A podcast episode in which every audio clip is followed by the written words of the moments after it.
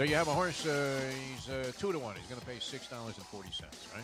You're going to bet forty dollars into the race, but all of it is contingent on this horse winning. You're going to bet exactas. You're going to bet tries, trying to make the score. All right. So you whiff on all of that, and meanwhile, you could have had forty to win on the horse and got back one hundred and twenty-eight dollars for your forty.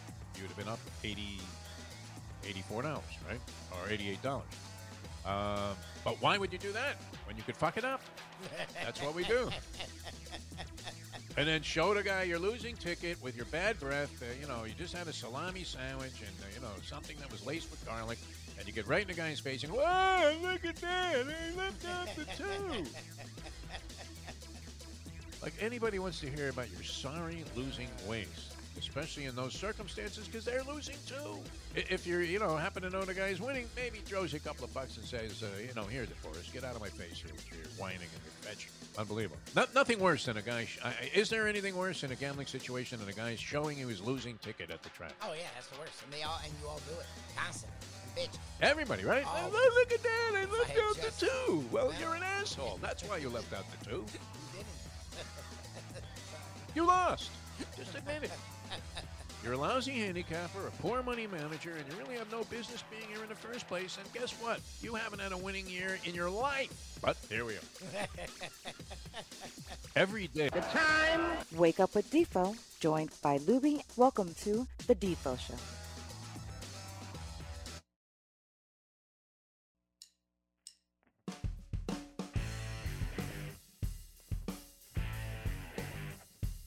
Very pleasant. Good morning, everybody. Uh, sort of got left in the gate here a little bit, but uh, good to be with you on the Defo Show. Jeff DeForrest and one Mike.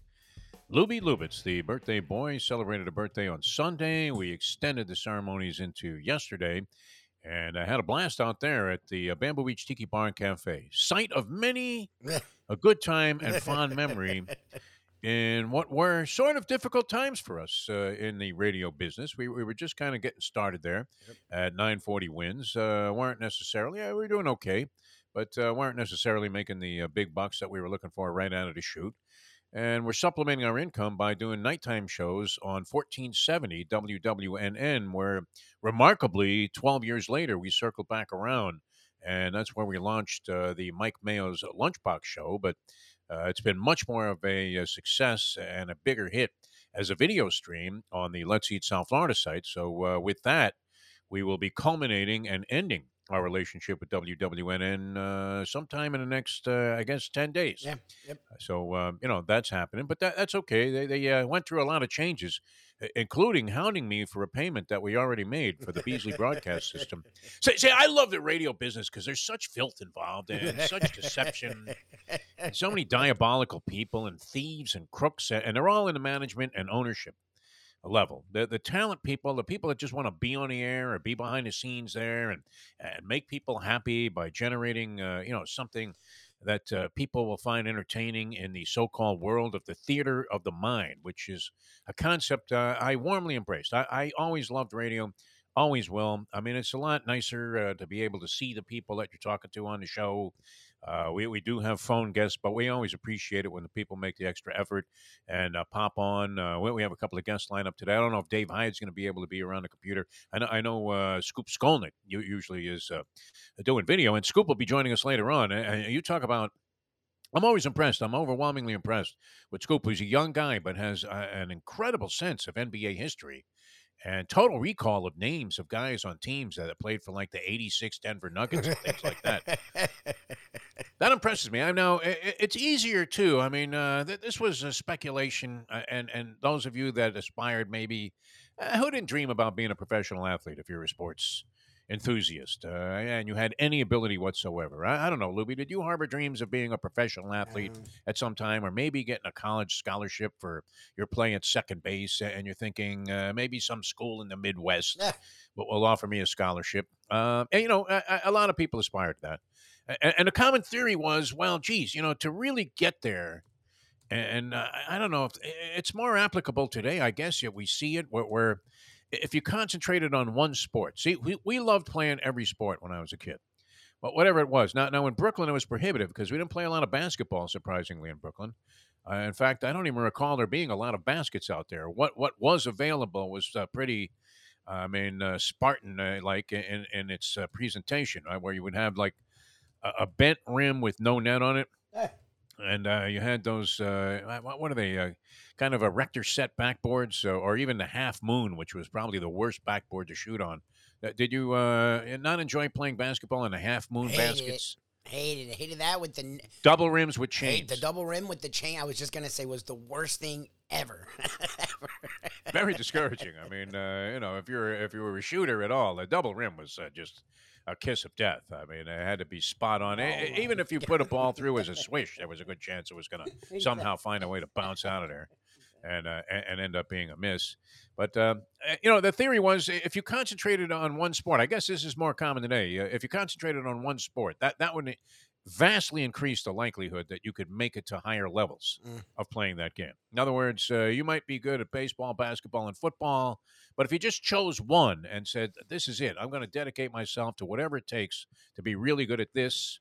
Uh, is it is it possible to be well rounded? I mean, you do see guys that you rarely see two sport stars in the pros anyway, but uh, I mean, uh, you, you do find out that uh, some guy that's playing, you know, shortstop uh, for uh, the Guardians, let's say, just an example I'm throwing out there, a hypothetical, also starred a- as a quarterback on his high school football team and, and carried the basketball team to the state championship. yep. So you do see well-rounded athletes, but uh, I, I believe it probably is true that if you just, I mean, it makes sense if you concentrated on only one thing, It'd be better. that you you would be more likely to succeed in that area. But uh, you never did. You never harbored dreams of.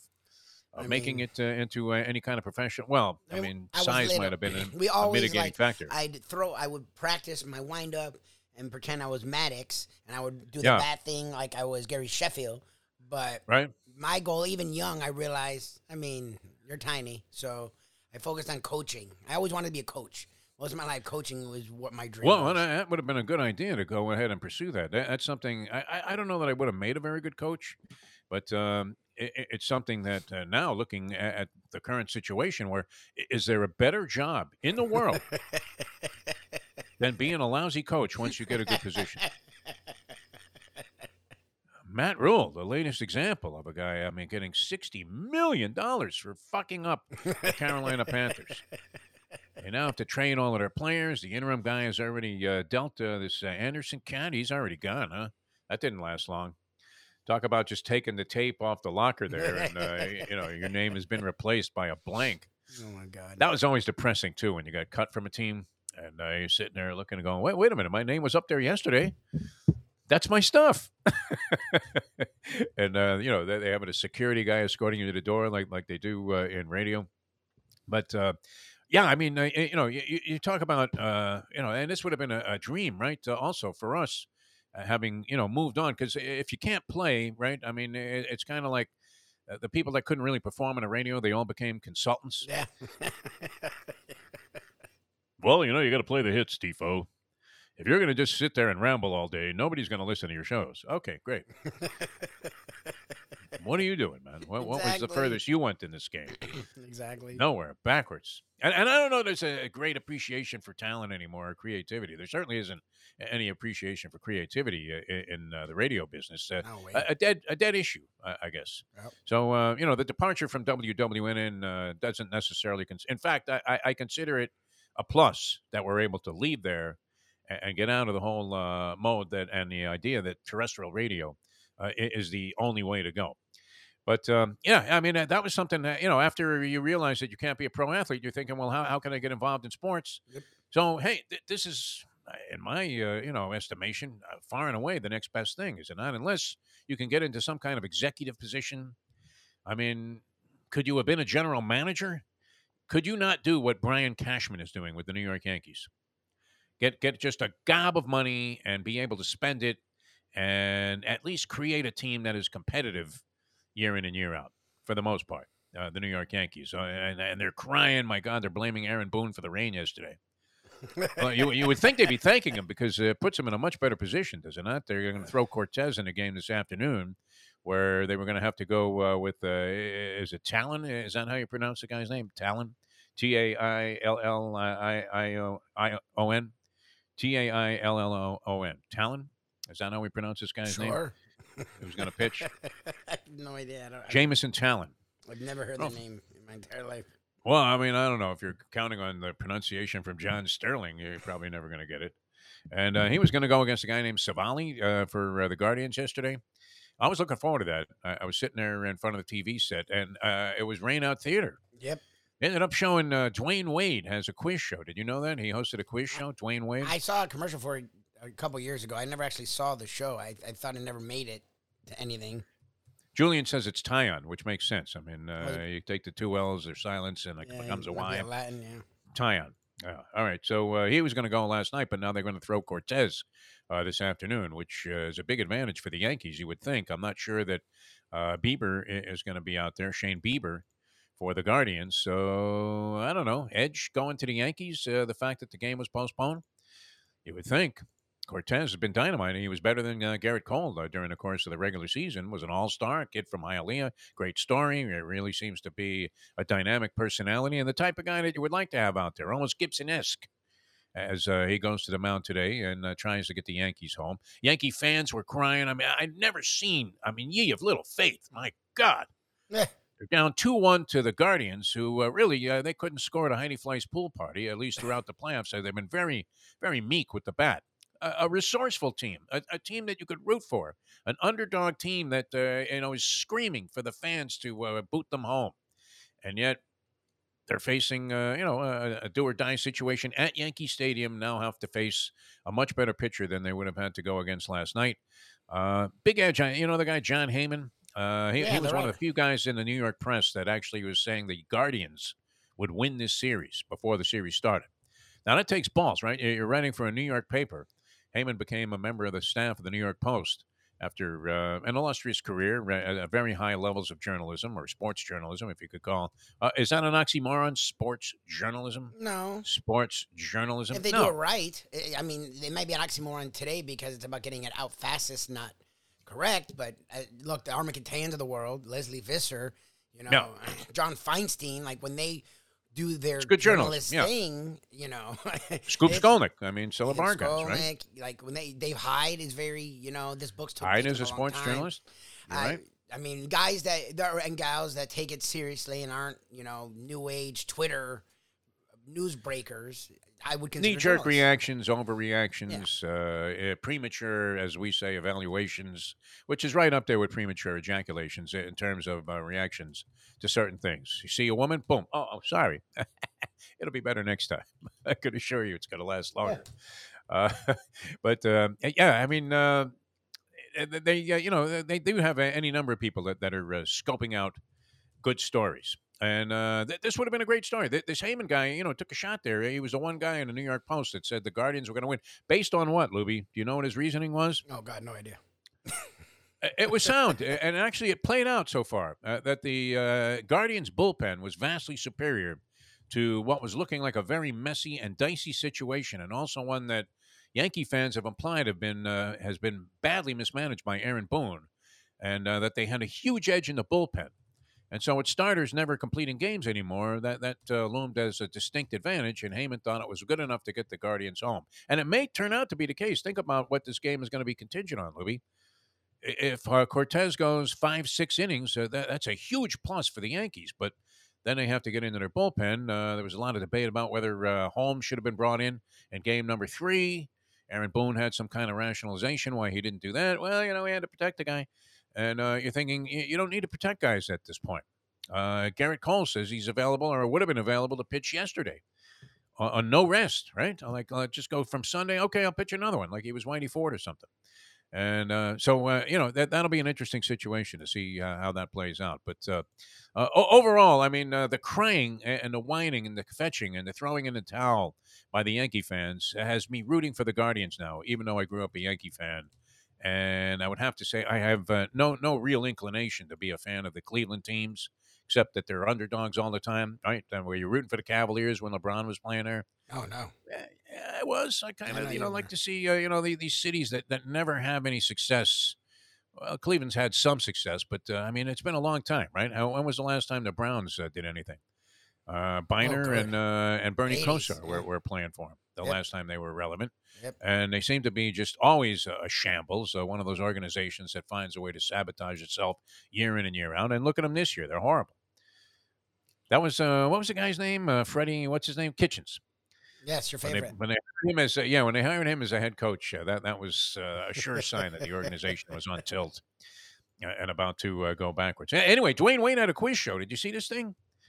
I know I'm rambling a little bit here, but uh, there, there were so many things that kind of interjected and intersected each other last night in my uh, uh, desire to watch uh, a playoff baseball game of, of tremendous significance. See if the Guardians could pull it off. I, and I find myself, I, I know there are a lot of Yankee fans in our audience, but I find myself pulling for the Guardians just to pull off the upset uh, and to douse the smugness of the New York Yankees organization, who, who feel. Is there a more entitled fan base than, than the New York Yankee fan base, feeling like they, they own the championship year in and year out, even though they haven't won one since when? Uh, It's been like two. It's Impressive.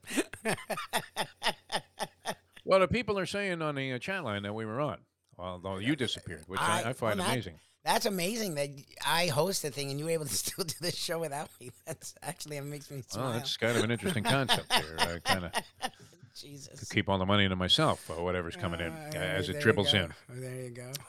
All right, are, you okay? What's going on over there with you? Uh, do you have any idea what's happening? The internet people are coming later, and no one told me that. So we're gonna do our best to get through this show, and then you'll see a very different background for Mayo's show because I will not be here for that show. I'm not taking any chances. No one told me that the internet right. here was struggling. It's good to know. Considering I do a show based right, on the yeah, internet. yeah. Especially since we're uh, life and death depending on it. It's kind of like Aaron Boone going to the bullpen. Oh god. Um, bunch of other stuff was happening. Did, did you see this? Uh, I'm going to give you a name here before we uh, get into uh, Dave Hyde here. Okay. See if this rings a bell with you. Uh, does the name Shun Fujimoto ring a bell with you? Shun Zero. Fujimoto. Does anybody out there know the significance of the name Shun Fujimoto? And uh, why would an old Jewish fart like me bring it up on a, uh sports talk show on October 18th of 2022? Shun Fujimoto. Uh, there was a reason for it. All right. So- And, and you know what it was? Did you see this kid last night? I mean, you talk about this guy's got to be the special teams player of the week. Dustin Hopkins, who I believe was an FSU He's guy. Was he a Florida State guy? He's a Yeah. yes sir. Wa- Was he the only good kicker No. in uh, Noles history? We had we had a rec. We had Janikowski, and then came I think Graham Gano. Then came Dustin Hopkins, and both Gano and Hopkins are in the NFL now. Then Yeah. came Aguayo, who thought, looked to be good, and then was not good in the Right. NFL. and we went oh, back he, to he was a boss man. He was right up there with his Zendejas. Uh, Yes. What were they? They were all cousins. I don't think they were. uh, They were. They were brothers and a cousin. There was like Max. There was Luis. There was another Zendejas. And uh, as I've told you many times, I, I covered a little Luis Zendejas football when he was uh, a kicker in uh, Southern California. I think he went to like uh, I, I don't know Don Lugo High School or something in uh, Southern California, and he was kicking 50 yarders in high school. That, that was an amazing thing to see because most high school teams, uh, especially at that time, you're talking about mid 70s, late 70s. I mean, you were lucky if you had a guy who could get the ball in the air, uh, you know, from a place kicking situation. And then here comes the Zendejas clan, and, and they're they're booting literally like 50 yarders in high school. Things of beauty too, with like spin and everything.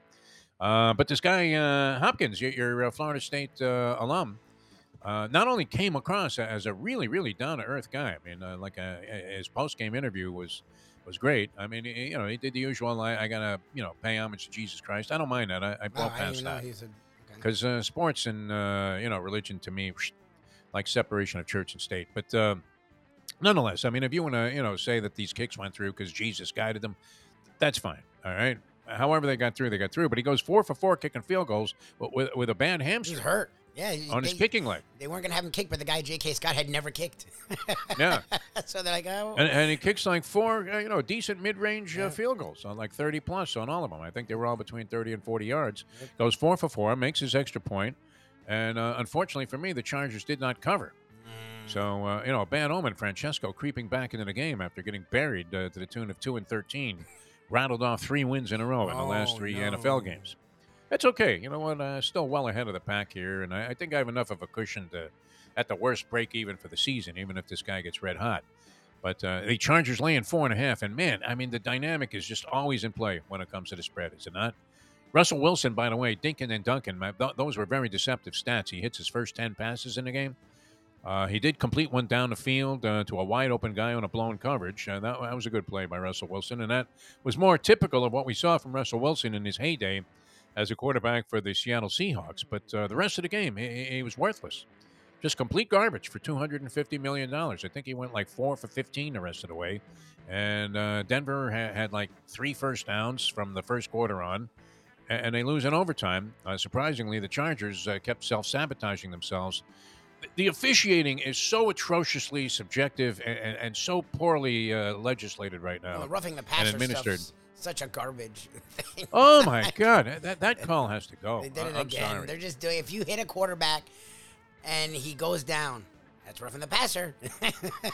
Like, They, they don't even go down. I mean, uh, literally, the guy just barely brushes the guy after being knocked into him by uh, one of the offensive linemen. And, uh, you know, they, they brush jerseys, and, and here's a flag. I mean, it's killing the game. I just don't get it. And, then you see, I mean, uh, you know, and, and Troy Aikman, please, Troy Aikman, uh, you know, seems like the nicest guy in the world. But uh, so there was a defensive back on the Broncos who had three pass interference calls against him, and he, he is the number one guy in terms of uh, being guilty of pass interference over the last four years. I think he's had, you know, some, some exorbitant number of calls, uh, more than any other back in the league over the last four years, right? So this guy gets called three times for pass interference. Then finally, he knocks the ball down, and on a replay, you can clearly see he's got the guy's jersey Yeah. with, with the offhand, which is sort of hidden from the official. And Aikman's like, "Well, that's the way to bounce back." What a great! It's like Troy. He's got the guy's shirt in his mouth. He's eating it. Troy says Your job is to notice these things. Oh, I saw it. Everybody saw it. The entire country saw it. You're paying a guy ninety million dollars to be an analyst on the game, and he's going, "Ho ho! That's the way to do it. That's what the pros do." It's like, uh, uh, who needs you? I mean, uh, you know, I, I'm screaming. Why, why wasn't that a flag? That the guys, I mean, and a, a crucial play also Aikman. on a third down. That you know, I mean, you know, naturally I had money on the game, so exactly. became even more exacerbated and uh, you know eh, more critical that this uh, guy was blowing a call. But I mean, uh, you know, why didn't they call him for another one? Because I mean, he clearly had. Did you see this play I'm talking about, where uh, he stops a third down pass and uh, forces uh, the uh, Chargers to punt? And I mean, just clear cut. He's got the guy's jersey in his hand, and, and you know, the officials looking right at it, and he misses it, and so does Troy Aikman, and, and then goes on to this uh, long-winded hyperbole about what a professional this guy is because after getting flagged three times, he was able to make this tremendous stop. But when he's just as guilty of pass interference as he was on the previous three, in fact, even more so. Right? And uh, Joe Buck, how about this one, man? Yeah, I mean, and she's a very attractive woman, but I didn't even know Joe Buck Charissa was married. Thompson. Charissa Thompson is is. That that's not his wife. No, uh, this is um, So who's his wife? his wife. His wife is doing like pregame stuff Okay. on the Monday night game. Krista Thompson's on the uh, Amazon thing and Okay. Fox. Yeah, she, she's a very attractive woman also. But uh, uh, th- his wife, uh, Joe Buck's wife, wa- was a former cheerleader, became a broadcaster, She's doing and stuff. for uh, she somehow, believe me, out of nowhere, never saw her before on TV, worked her way into the Monday Night Football broadcast. What do you think?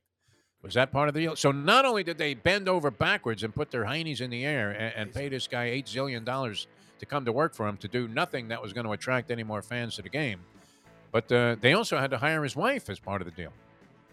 Well, we need to get more leverage somehow, Louis. I don't think we're going to do it this way with the internet crapping in and out, and me sitting here going, "Are we on? Eh, what?"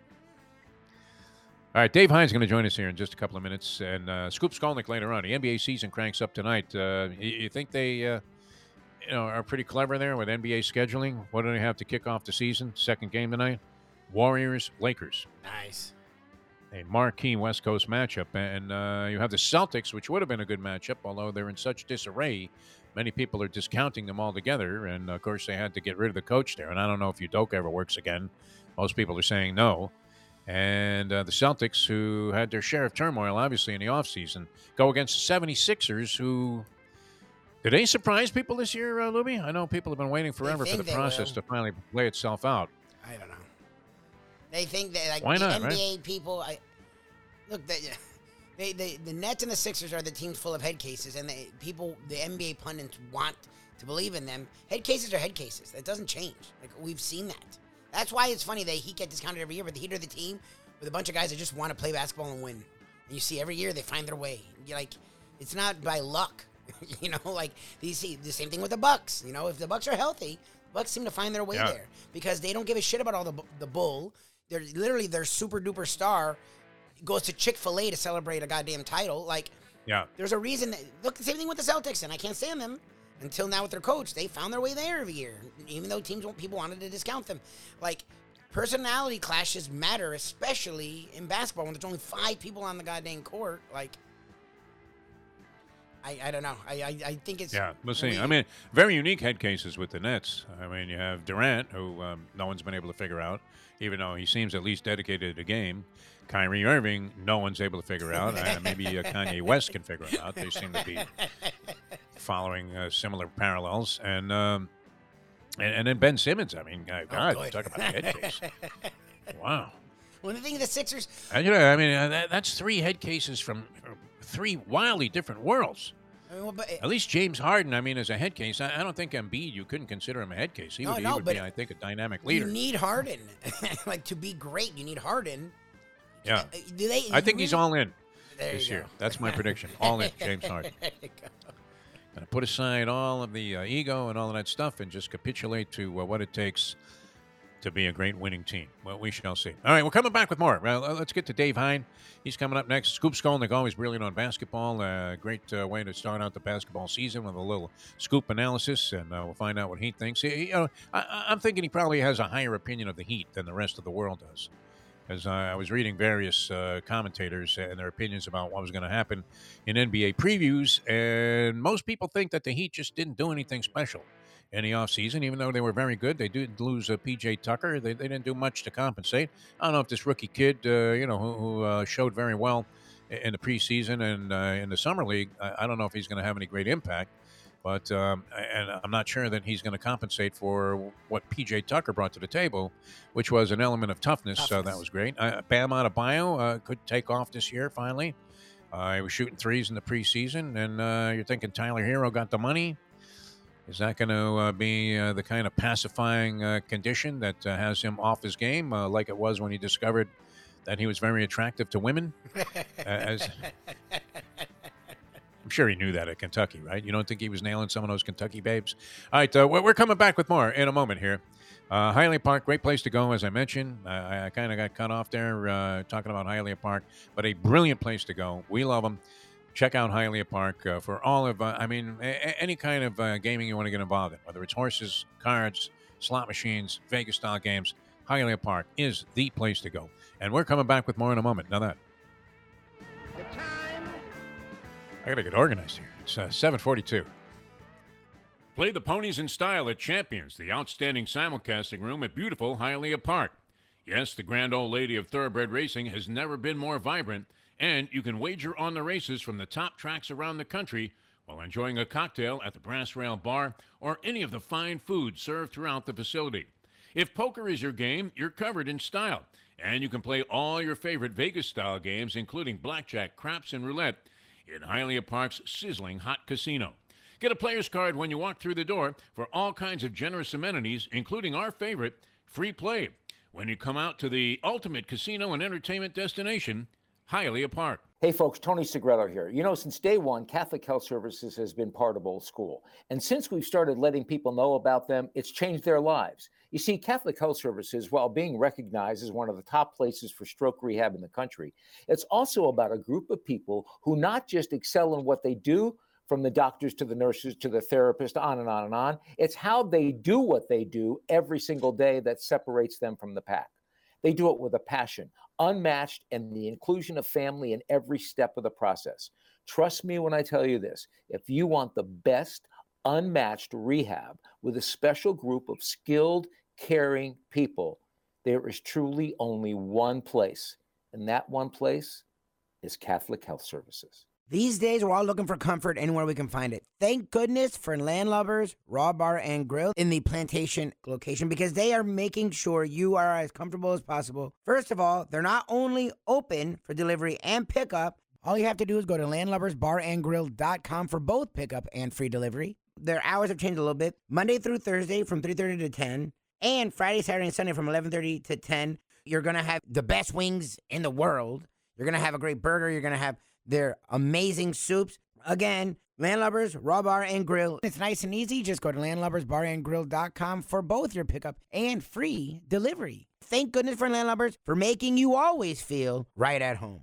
David, are the Dolphins evolving into a well-run franchise? Chris Grier has made some interesting moves. I mean, regardless of what they've tried to do, they, they win five games, ten games with Brian Flores as coach and Grier as the main guy in the general manager's chair. Now, uh, with the, this small little fire they had going with uh, Xavier Howard, uh, they managed to put that out and douse those flames uh, before the season gets underway. What's happening with this Dolphin franchise? Is it possible that they are finally on a path to go in the right direction? oh God, I hope so. How many years? uh, I mean, as a as a poor sports writer, having to cover mediocrity to less than mediocrity for most of two decades. I, I hope so. Buenos dias. The cafecito is piping hot. Why not enjoy it with Defo and Lubie? It's now time for the Defo Show.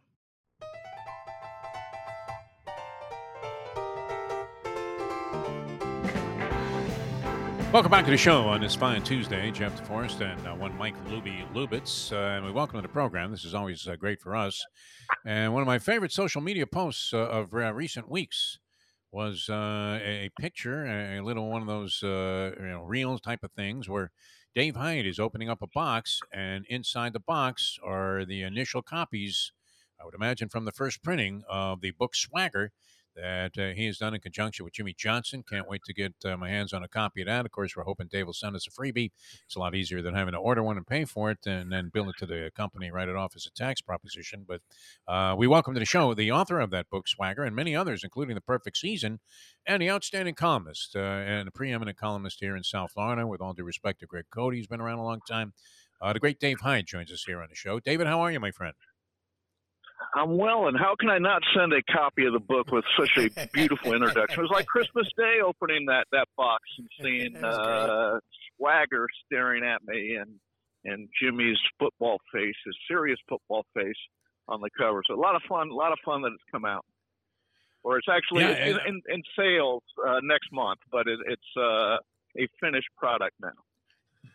I mean, uh, unless uh, you know, I, I have gotten involved in various uh, failed business enterprises, uh, including uh, uh, with a, a, friend of mine who has a printing company, Marty the Party Sachs. we, I thought we, would print up a bunch of shirts with the words "fully vaccinated," and then and, instead of the exclamation point, it would be a syringe as the exclamation point, at the height of the whole COVID craze, and I thought these would sell like hotcakes. I still have all 250 of them.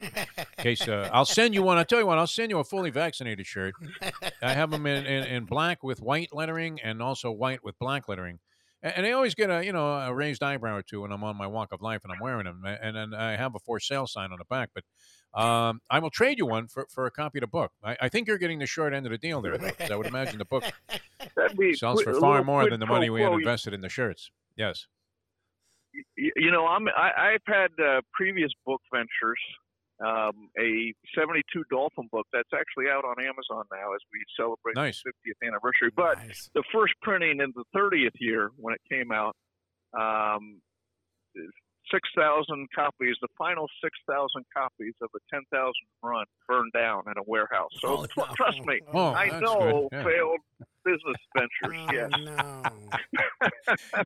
Somebody asked me yesterday, actually, we were out uh, doing a remote with Mike Mayo for his lunchbox show, and uh, general manager of the restaurant there, uh, a good friend of ours named Joseph, Joseph Payne, uh, he says, uh, Defo, uh, why don't you write a book? And, and I was thinking, I, I can't. I mean, uh, I'm good in short spurts. I could write stories, I could write articles, but uh, you know, sustaining the ability to write a book, you know, uh, from start to finish and having it be interesting all the way through. I mean, how different is that uh, for you, uh, Dave Hyde, uh, than j- just you know your your daily routine of writing columns? Well, that that's part of the reason I want to do it because it is different, you know, and like in any job, it's fun and and you know stimulating to do something different and, and to do get to work with Jimmy, get to uh, you know work on the same side with him where you can ask him anything and, and he'll tell you and he'll open himself up with good thoughts and let's face it, Jimmy's a lot of fun to be around, right? You guys have been around. Yeah, yeah. And so no, it was, great. uh, you know, that, that that was part of, it. but the, the writing part, you know, the discipline and all that. But it's a it's a different a different style of writing and a different you get to really stretch yourself and stretch your subject in a way you can in a daily column so um, you know from from that point of it the craft point of it it was uh it was good to do as well Now, uh, uh, has Jimmy uh, read the book? Uh, Has he approved of uh, you know what you put out there, or are you guys still on I speaking sure hope terms? so because it's Yeah.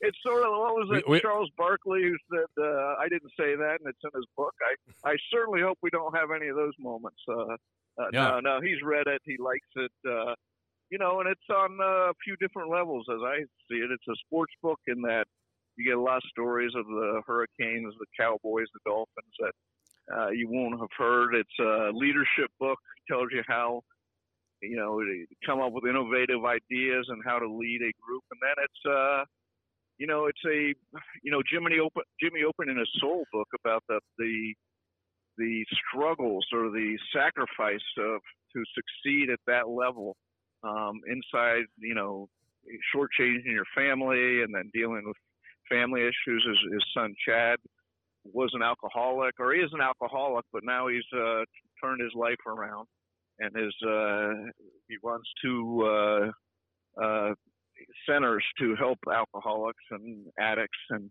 and so uh, you know it, it, it was interesting on all three levels uh, to write the book and, and talk to Jimmy about it. All right, that's good. No, we didn't want to see you in a situation like that golf writer with Phil Mickelson, who uh, you know was doing the interviews, and uh, he, he got Phil very candidly saying that the Saudis suck, and then Phil took a check, uh, you know, that was written in Arabic, and then the next thing you know, uh, he was calling the guy a liar and said, "I never said any of these things." So we don't like I to see relationships. To Alan Shipnuck. Yeah, yeah, a little odd there. A little odd. I don't think we'll have that. yeah, we, we don't like to see things fall apart like that after the uh, thing, the final product is on the shelves there. All all right, very good. Uh, Dave Hyde with us here. Um, now, now you had, like we did, a lot of optimism for uh, this Miami Dolphin team, and you've been doing a lot of coverage on the Dolphins. Uh, you had a great article about Mike McDaniel, who uh, I, I said this yesterday. I don't know if uh, you see the same thing. Uh, his press conferences now are, are making him look more like I don't know if you remember when uh, Truman Capote used to be interviewed all the time uh, the author of In Cold Blood, and he kind of had this uh, very mild mannered and oddball way of speaking. And uh, McDaniel has sort of morphed into that a, a little bit.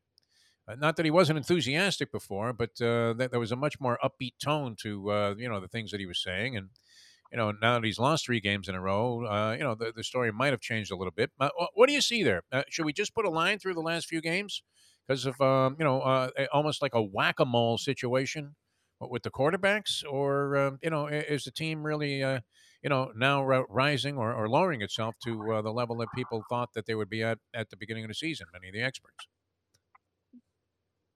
Well, I, you know, I, I'm interested in McDaniel. He's, he's uh, you, you look at the start of Sunday's game, and he had receivers running wide open. You see how good his offense is. How when it's clicking and when they're they're running, you know, guys in motion and and uh, confusing the defense. And Skylar Thompson, he looked- he looked pretty good there the at the start. And and Yeah, and again, guys were running wide open. So you you see there now he's now he's got a three game losing streak, and this is where head coaches you know make their money, right? I mean, this is when things get tough, and and yeah, the quarterback getting to a back will help definitely. But they got to clean up other things. They didn't lose Sunday because of the quarterback. They lost because they had three turnovers to Minnesota zero. and They had ten penalties to Minnesota's two. Those are the things that um, they got to clean up because whether you have your starting quarterback in there or not, um, you can't you can't go 3-0 in the turnover margin and then have five times the amount of penalties as the other team and, and win games. are they starting somewhat from scratch uh, on Sunday night? I mean, uh, many people thought they might be doing well to go three and three, first six games. They're certainly two and two through the first four. So I, don't know that it's uh, you know a tremendous aberration from expectations uh, No, that the no, Dolphins they're- sitting there at five hundred. No, they're in good shape. I, I mean, as far as the standings are, that's not an issue. That look, they they played six games. Each team, it nobody's below 500. New England at 500 is the worst record. Everybody else is above 500. That's a, that's a tough start. And you knew the first four games were going to be tough. Now they play five teams with losing records and a bye week thrown in. So, you know, this is the place to make hay in the schedule, and and they should. They, we, we, in a few weeks, we should be saying, "Well, they straightened everything out," and and and you know, look what they did to Chicago and Detroit and and uh, um, Pittsburgh. Because you know, this, these if they if they are the team people think they are, they they they pick up their schedule and they win what four Five. or five. Five in a row. I mean, they, yeah. they're going to be favored in all five. They're going to be all five of favored in all games. five of these upcoming games. Well, and, and so we all know, and by we, I mean I include you because you've done a lot of conversations with us in regard to Tua. How I feel about Tua. I was high on him, and I think he, in some ways, vindicated me before he got hurt. Where I mean, he was playing really well. He was rated as a top ten quarterback, and that's where I figured he was top 10, 15. So that's great. And him coming back, like you just said, Dave, should make them better. But again, he could be playing behind Greg Little, who I didn't know you could have a 1.9 rating. I didn't know that was a thing. That's how bad Greg Little's been in between being out because he gets hurt like three times a game as the third string guy. Terron Armstead's been hurt every game, now missed a game. Um, the rest of that offensive line, it, it seems banged up. Even Connor Williams, who's played really well, has been banged up. So as good as Tua should help them, playing behind that line, he may not survive. So what are your thoughts on even with Tua back, the way that offensive line has just been sort of ugh, uh, how this team can get back even against that lower competition? Yeah, it's an annual problem, and yeah, when when they bought Terron Armstead, when they paid the big contract, you looked at the number of games he's played, and he's missing five games a year. Um, and guys don't get healthier in the NFL. No one expected a toe issue, but um, you, you figured they're they're getting a guy who missed about a third of every season, and so um, that was a roll of the dice, um, a roll of the desperate dice because there weren't any big figure options for them to left tackle. But you know what? Every team's got offensive line problems. Yeah. Um, you look at the Chargers last night; they they've lost their All-Pro uh, left tackle. They're on the third center.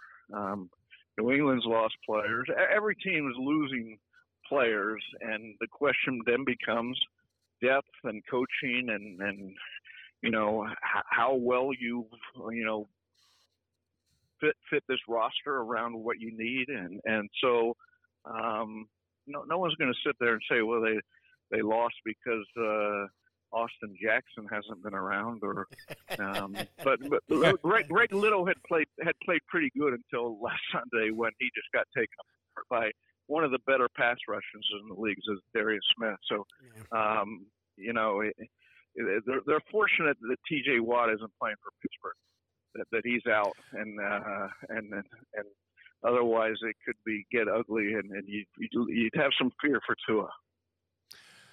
When you do, I don't know if you uh, take part in those uh, "Who Has the Edge" things anymore in the Sun Sentinel, but uh, I mean, uh, the Dolphins have to have a big edge in the intangibles because they get Stephen Ross back this week. No, you said that. You didn't say that. I don't think anybody's really in taking that into consideration. Well, He'll it really up like a matters this week because Brian Flores is coming back to town. That's true. Steve Oh, that's Ross right. versus Get both of Bla- them. Brian, who has the edge? Who has the edge? Brian Flores or Steve Ross? Oh my God, Interesting, great. yeah. So That's Ross will be up there agonizing on Jerry Jones type fashion as uh, Nat Moore feeds him another hot dog and says, uh, "Don't worry, Steve, it's going to be okay."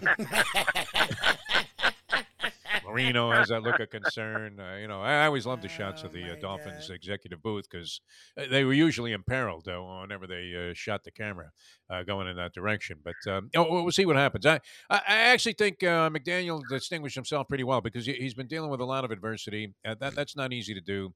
Uh, juggling quarterbacks like that, going down to a third string guy playing as a rookie, it looked like he had him doing uh, you know things that, that were extremely favorable in the beginning of the game. Uh, you know, uh, they probably uh, you know should have had more points on the board. I, I know that's a cliche, but uh, they, they got six straight three and outs from the Minnesota Vikings, yep. supposedly with a new improved wide open offense under a new head coach.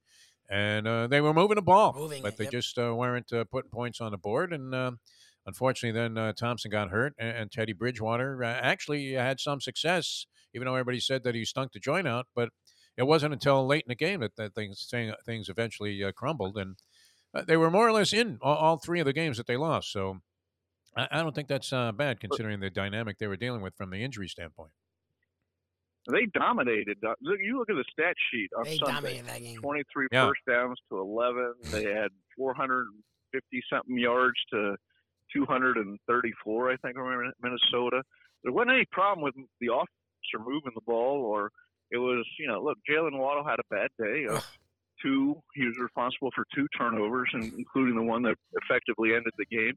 Um, they had three turnovers, uh, um, and and and the penalties, and those are the things that crush them. So, look, you can see how McDaniel's going to succeed. The the innovative thinking on offense, and and uh, you know, he, when he picked Skylar Thompson over uh, Teddy Bridgewater to start on the basis that Thompson would practice last week, I was like, wow, that's a, that's a unorthodox move because you, you, a seventh round rookie who who hasn't started a game over a guy who started 70 something games and was 12th in the last year in quarterback rates. But but you know what? He, he came out and he made it work until again another quarterback goes down and Thompson. He, he has been dealt a, a crazy hand these first six weeks as a head coach. Well, and we're talking with Dave Hyde here, the Sun Sentinel, and also uh, author of the book that's uh, going to be uh, out uh, for everybody's uh, consumption and uh, purchase. Swagger with Jimmy Johnson.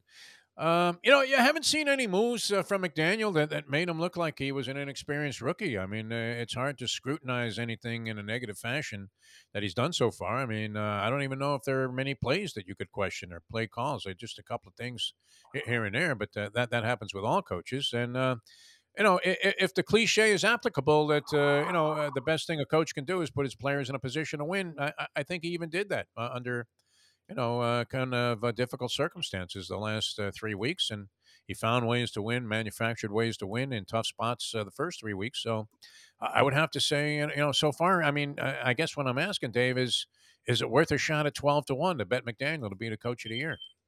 In the AFC. That's what it comes down to. It's, it's always the betting. Yes, I mean it always boils down to degeneracy. I know that. But us, you were open well, to coming Robert on the show. Would be in the, look at look look at the New York coaches right now. They're yeah. they're the leaders yeah. in the clubhouse. Uh, oh Saleh and Daboll um, for what yeah. they're doing. So. Um, but yeah, I mean, in, again, in five weeks we could be saying Mike McDaniel, Coach of the Year, right? Look what he did with the quarterbacks. Look, look how he navigated that three-game losing streak. Uh, um, so yeah, I, I mean there are quibbles with what he's.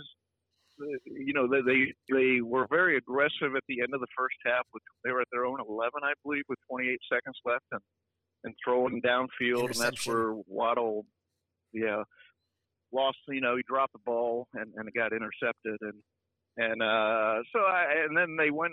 I, I haven't heard the logic. I can guess the logic. They're Going for two. They're down yeah, when they went for two, I didn't get that. Um, they just scored. They came within seven points, and they're going for two. And uh, you know, I, I, I get the analytics logic, that, but uh, you know, is that the right decision? So I, I mean, these are qu- small picture detail quibbles. Though in the big picture, the question is going to be, you know, can he keep this team pointed? Can he? In the last couple games, they've had a lot of penalties. Now they're 28th in penalties. Um, at some point, as it did on Adam Gase, we're not there yet with McDaniel. It's too short a period. But if this keeps up, that these are the things he's got to get his handle on. The other thing is, at some point as an NFL coach, you got to be a jerk and and get people back in the lineup. Um, Austin Jackson's missed how many how many games with a sprained ankle? um, I, you know, and I'm I'm not I'm not singling. I don't know injuries and all that stuff, but um, at some point, part of a coach's job is is uh, getting people back out there. So um, you know, you know, we'll see how it. It's been a good start for him under difficult situations. Coach of the year. Let's uh, let's see what happens the rest of the way. 12, 12 to 1, 1 I might take those odds. Though, That's the thing. 12, yeah. 12 to 1. 1. That's pretty good. He should be a top six candidate yeah, right now. Yeah. Not bad. I mean, on it AFC. now because, again, I, I think in a few weeks, there'll be you know, somewhere eight and three, seven and four, something like that, and and uh, his stock will be up again. His candidacy will be rising. I mean, uh, you know, right there with the MAGA Republicans, uh, uh, you know, and Herschel Walker. Um, all right, uh, Dave Hyde with us. One, of the great things about Dave Hyde, uh, very versatile, and you have to be to be a columnist, uh, you know, in any city and be the number one guy at a major metropolitan newspaper. and the Heat will be opening up their season tomorrow night the Miami Heat. Now, I read a bunch of preseason previews, you know, trying to familiarize myself with what's going on in the NBA. I mean, it's kind of a chalk league, so naturally everybody thinks, you know, the two teams that are going to be in the finals, uh, you know, are, are going to be teams that were at least in the semifinals last year. Many have the Warriors repeating. Uh, where did the Heat stand, in your opinion? Uh, it, it, seemed like they, they were not held in the same usual high esteem that we see in recent years or have seen in recent years uh, with the Miami Heat uh, as preseason favorites to do something significant.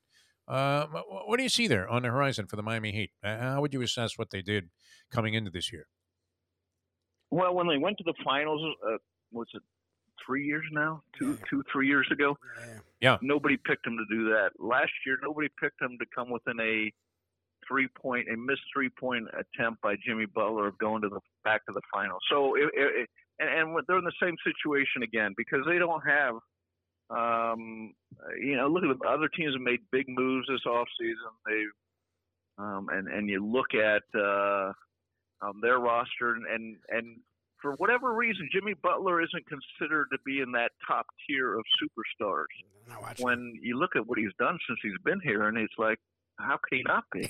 I mean, again, yeah. he, he he carried a team to the finals. He yep. he carried an injured team um, to Game Seven of the Eastern Conference Finals, and and again, one shot away from going to the finals. And and um, so if if they have a you know a good year again, it'll surprise people again. You get Spoelstra; his teams always get better over the course of a season as he figures out and and finagles how to um, get more and, and out of them and how to use the players. And um, the odd part of this season for the Heat is everybody's back. It's the same, essentially the same team as last year.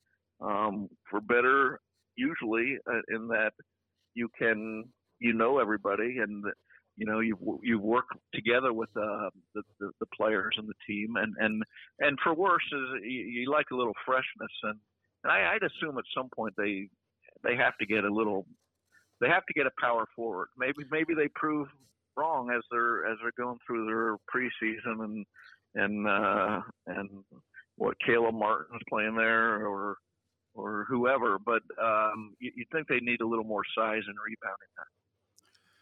I think Butler doesn't garner uh, that type of uh, you know respect and all the hyperbole as a superstar because his shot just isn't pretty.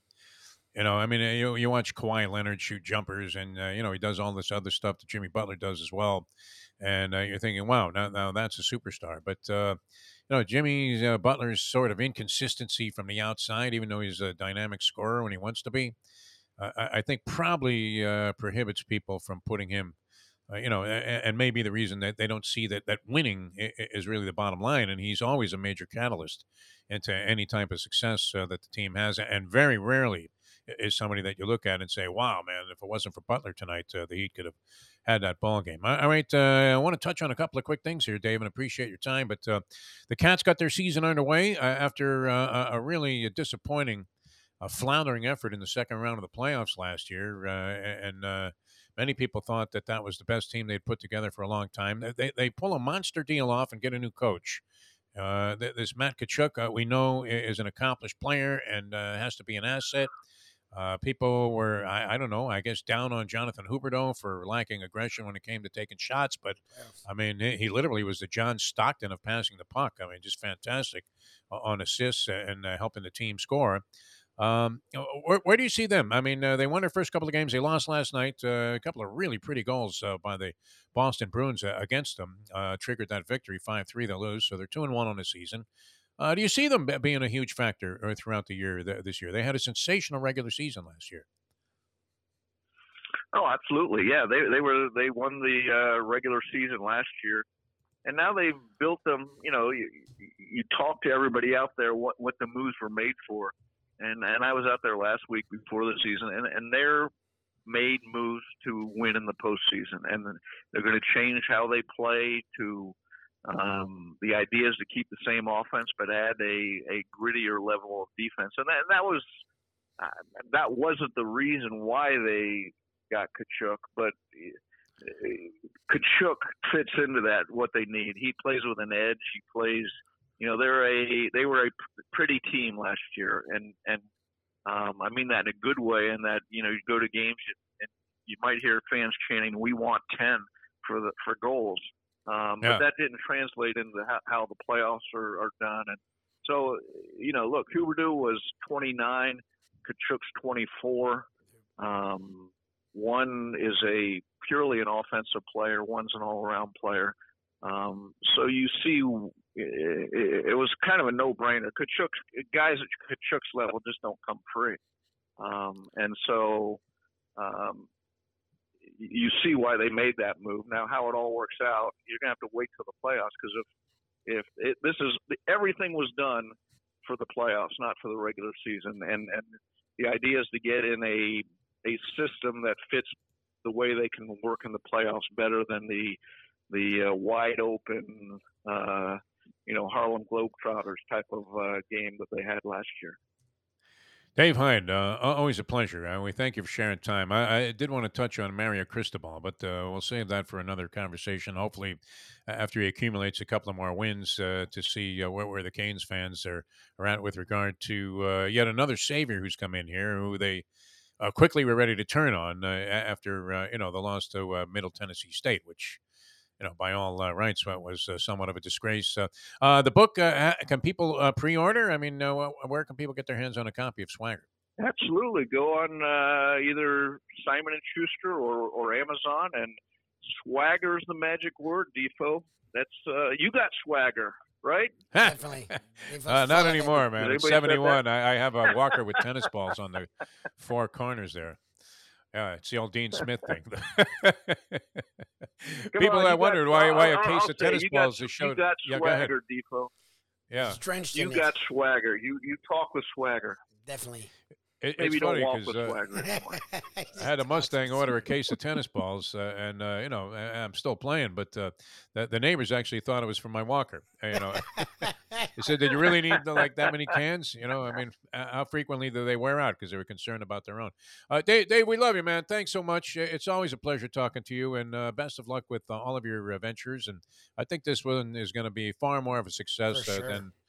I mean, who, who, who figured that you would have a book burning of those proportions?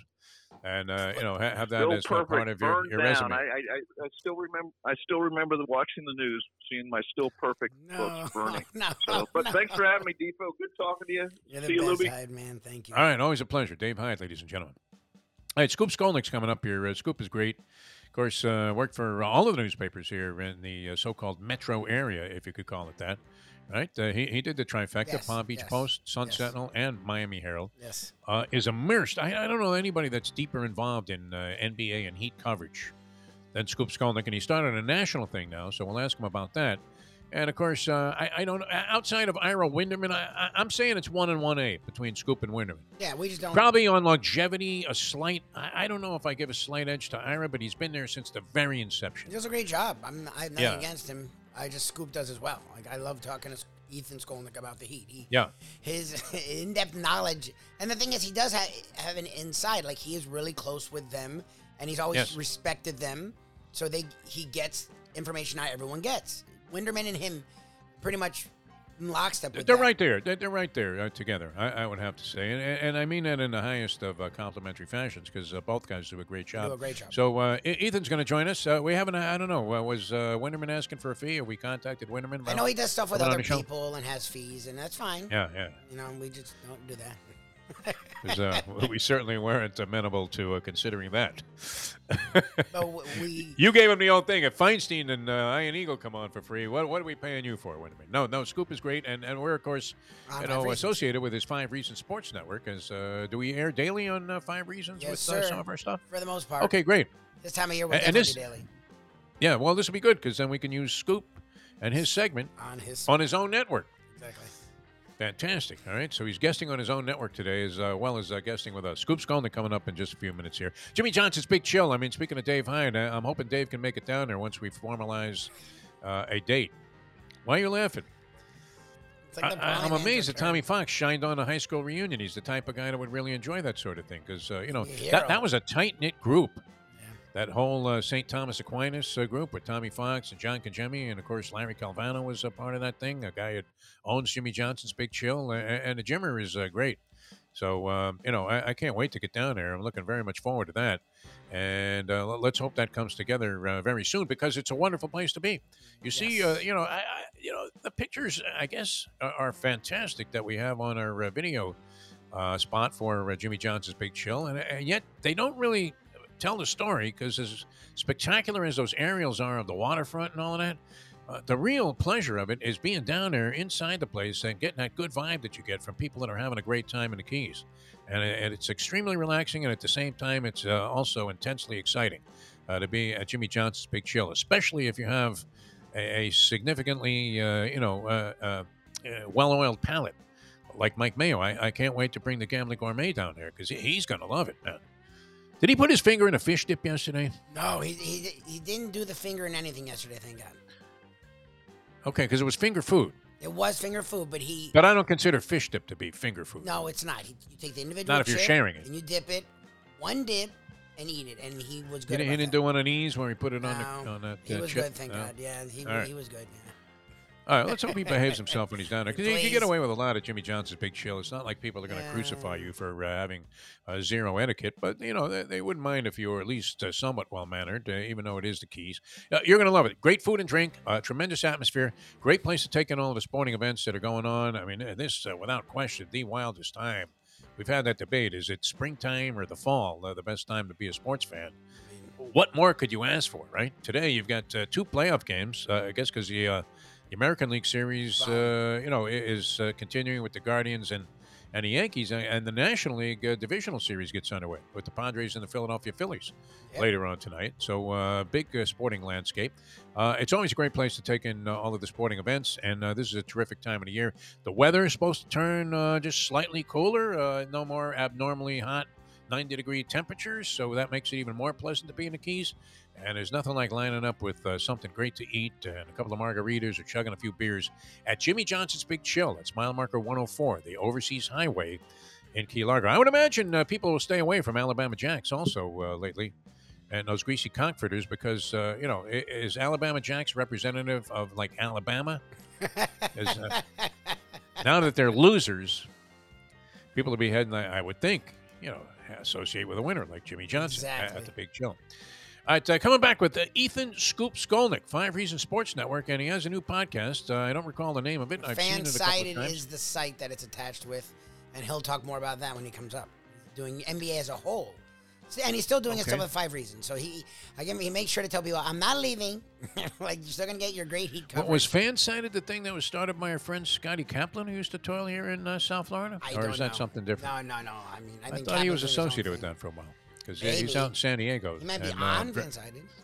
really one of the pioneers of leaving radio and getting into streaming. Uh, Scott Kaplan, a good guy, uh, works. Uh, you see him sometimes. I I guess uh, mostly on the West Coast broadcasts of uh, CBS uh, games. Uh, might be more of a regional thing, but uh, yeah, uh, uh, we'll find out. Anyway, Scoop always on to new adventures, and uh, you know we're- very proud of the fact that I mean we love anybody that can start from scratch more than once and make it happen. So uh, Scoop Skolnick joins us next here on the Defo Show. That's Mike Lubie Lubitz. I'm Jeff DeForrest. Uh, glad you guys are with us. Thanks for all the comments there on the comment line. We always appreciate that. And we'll be back to talk uh, NBA basketball, Lubie's favorite topic. Is that your number one sport, NBA? No, I watch football more than anything now, but I can talk NBA whenever. Yeah, you you, you love the NBA. I can talk mean, you absolutely do. I, I, I'm a huge basketball fan, as I am uh, virtually all sports, uh, with the possible exception. I did take exception with Jim Sarney making fun of the fact that baseball couldn't be played in the rain, but soccer somehow was, which I don't know that it was played very well by the uh, Miami team. They got shellacked in New York, but uh, it's a whole different thing, man. I mean, you, you try holding a bat and uh, hitting a 100 mile an hour fastball while it's pouring rain out. I mean, it's not safe to even put people in that situation. Ball's all wet, on the dirt or turn weighs like mud. 100 pounds. Yeah. Playing on dirt, you can't play on dirt and rain. It'll turn to mud. Yeah. Like what the hell's the point of that? That's stupid. Outfield soaked, there pedals uh, puddles out there. You can't do that. Ah. Soccer it doesn't matter, right? You, you what, what are you doing? You're kicking a ball around as if you were kicking around a skull in the Byzantine Empire. I told you the game was invented by a mutant society that had no arms. All mutants. All right. Uh, I don't mean to make fun of uh, people that have no arms, but uh, you know, you, you you just you get the illustration. All right. Uh, back with more in a moment. Now that The time can't say anything anymore, Louis. You can't say anything. It's uh, eight nineteen. Hey, folks, Tony Segreto here. Let me ask you a question. What do you look for when you go out to eat? Good food, obviously, friendly atmosphere, not too loud, but good energy, reasonable prices, and a place where you feel comfortable. All those ingredients, no pun meant there, are hard to find unless you're talking about the Texas Roadhouse. You see, they encompass all of those attributes. Really, really good food, amazing atmosphere, good for a family, good for a date, or just a night out for yourself, and prices that will make you extremely happy. Their ribs unmatched, steaks hand cut every day. Everything, and I mean everything, is made on site, including their incredible bread. It's the one day, folks, that you can forget about low carb diets. Trust me when I tell you, Texas Roadhouse, your restaurant, your destination when you say, Where should we go and eat tonight? From the newly renovated sports bar to the beautiful bayside views captured at the Tiki Bar, Jimmy Johnson's Big Chill has it all. Located at mile marker 104, the Big Chill also offers waterfront dining while experiencing breathtaking sunset views of the Florida Keys. It's simply the hottest spot in the Keys to cool off. That's Jimmy Johnson's Big Chill at mile marker 104 in Key Largo. For more information, call today at 305 453 9066. Hi, guys. If I could squeeze in uh, two. One is just can you say with certainty that Jimmy Garoppolo will be on the roster on Sunday? Um, I can't guarantee that anybody in the world will be alive Sunday, so I can't guarantee who will be on our roster on Sunday. Um, so that goes for all of us. From South Florida to the entire world, thank you to the iHeartRadio app. Here is Defo joined by Lubie on The Defo Show. All right, welcome back to the show, the uh, Defo Show here on South Florida Live. Jeff DeForrest and Mike Lubie Lubitz. And there he is. All right, all right, all right, all right, man. Talk about the uh, man with the entrepreneurial spirit here, and now uh, launching new ventures. So, on top of the new ventures that he just recently launched that became highly successful, our good friend Ethan Scoop Skolnick joins us here on the show, Five Reasons Sports Network. And and what is this new thing that you're doing? National NBA. Holy Rachel Nichols, man, you, you were branching out, Scoop. how are you, my friend? What, what's going on? Uh, we don't have the sound on uh, Ethan Skolnick. Uh, I got to hit that microphone. He, he, should know, if anybody, how to operate this sort of stuff. Uh, let's see. Uh, Louis, uh, we, we, need to uh, do something here. Press a button so that we can get Ethan's thoughts. He's shaking his head. No, not a senor. This is the debut of his national podcast. no. Nothing, huh? All right, let's you know reorganize or try something and see if we can't make it happen. At the very worst, we can get uh, Ethan on the phone. What, what do you think? Is it a problem on his end or uh. I mean, there's nothing for me to do, so it's it is what it is. Um, we'll let him try and okay. jump back on. If he can't, then we'll do phone.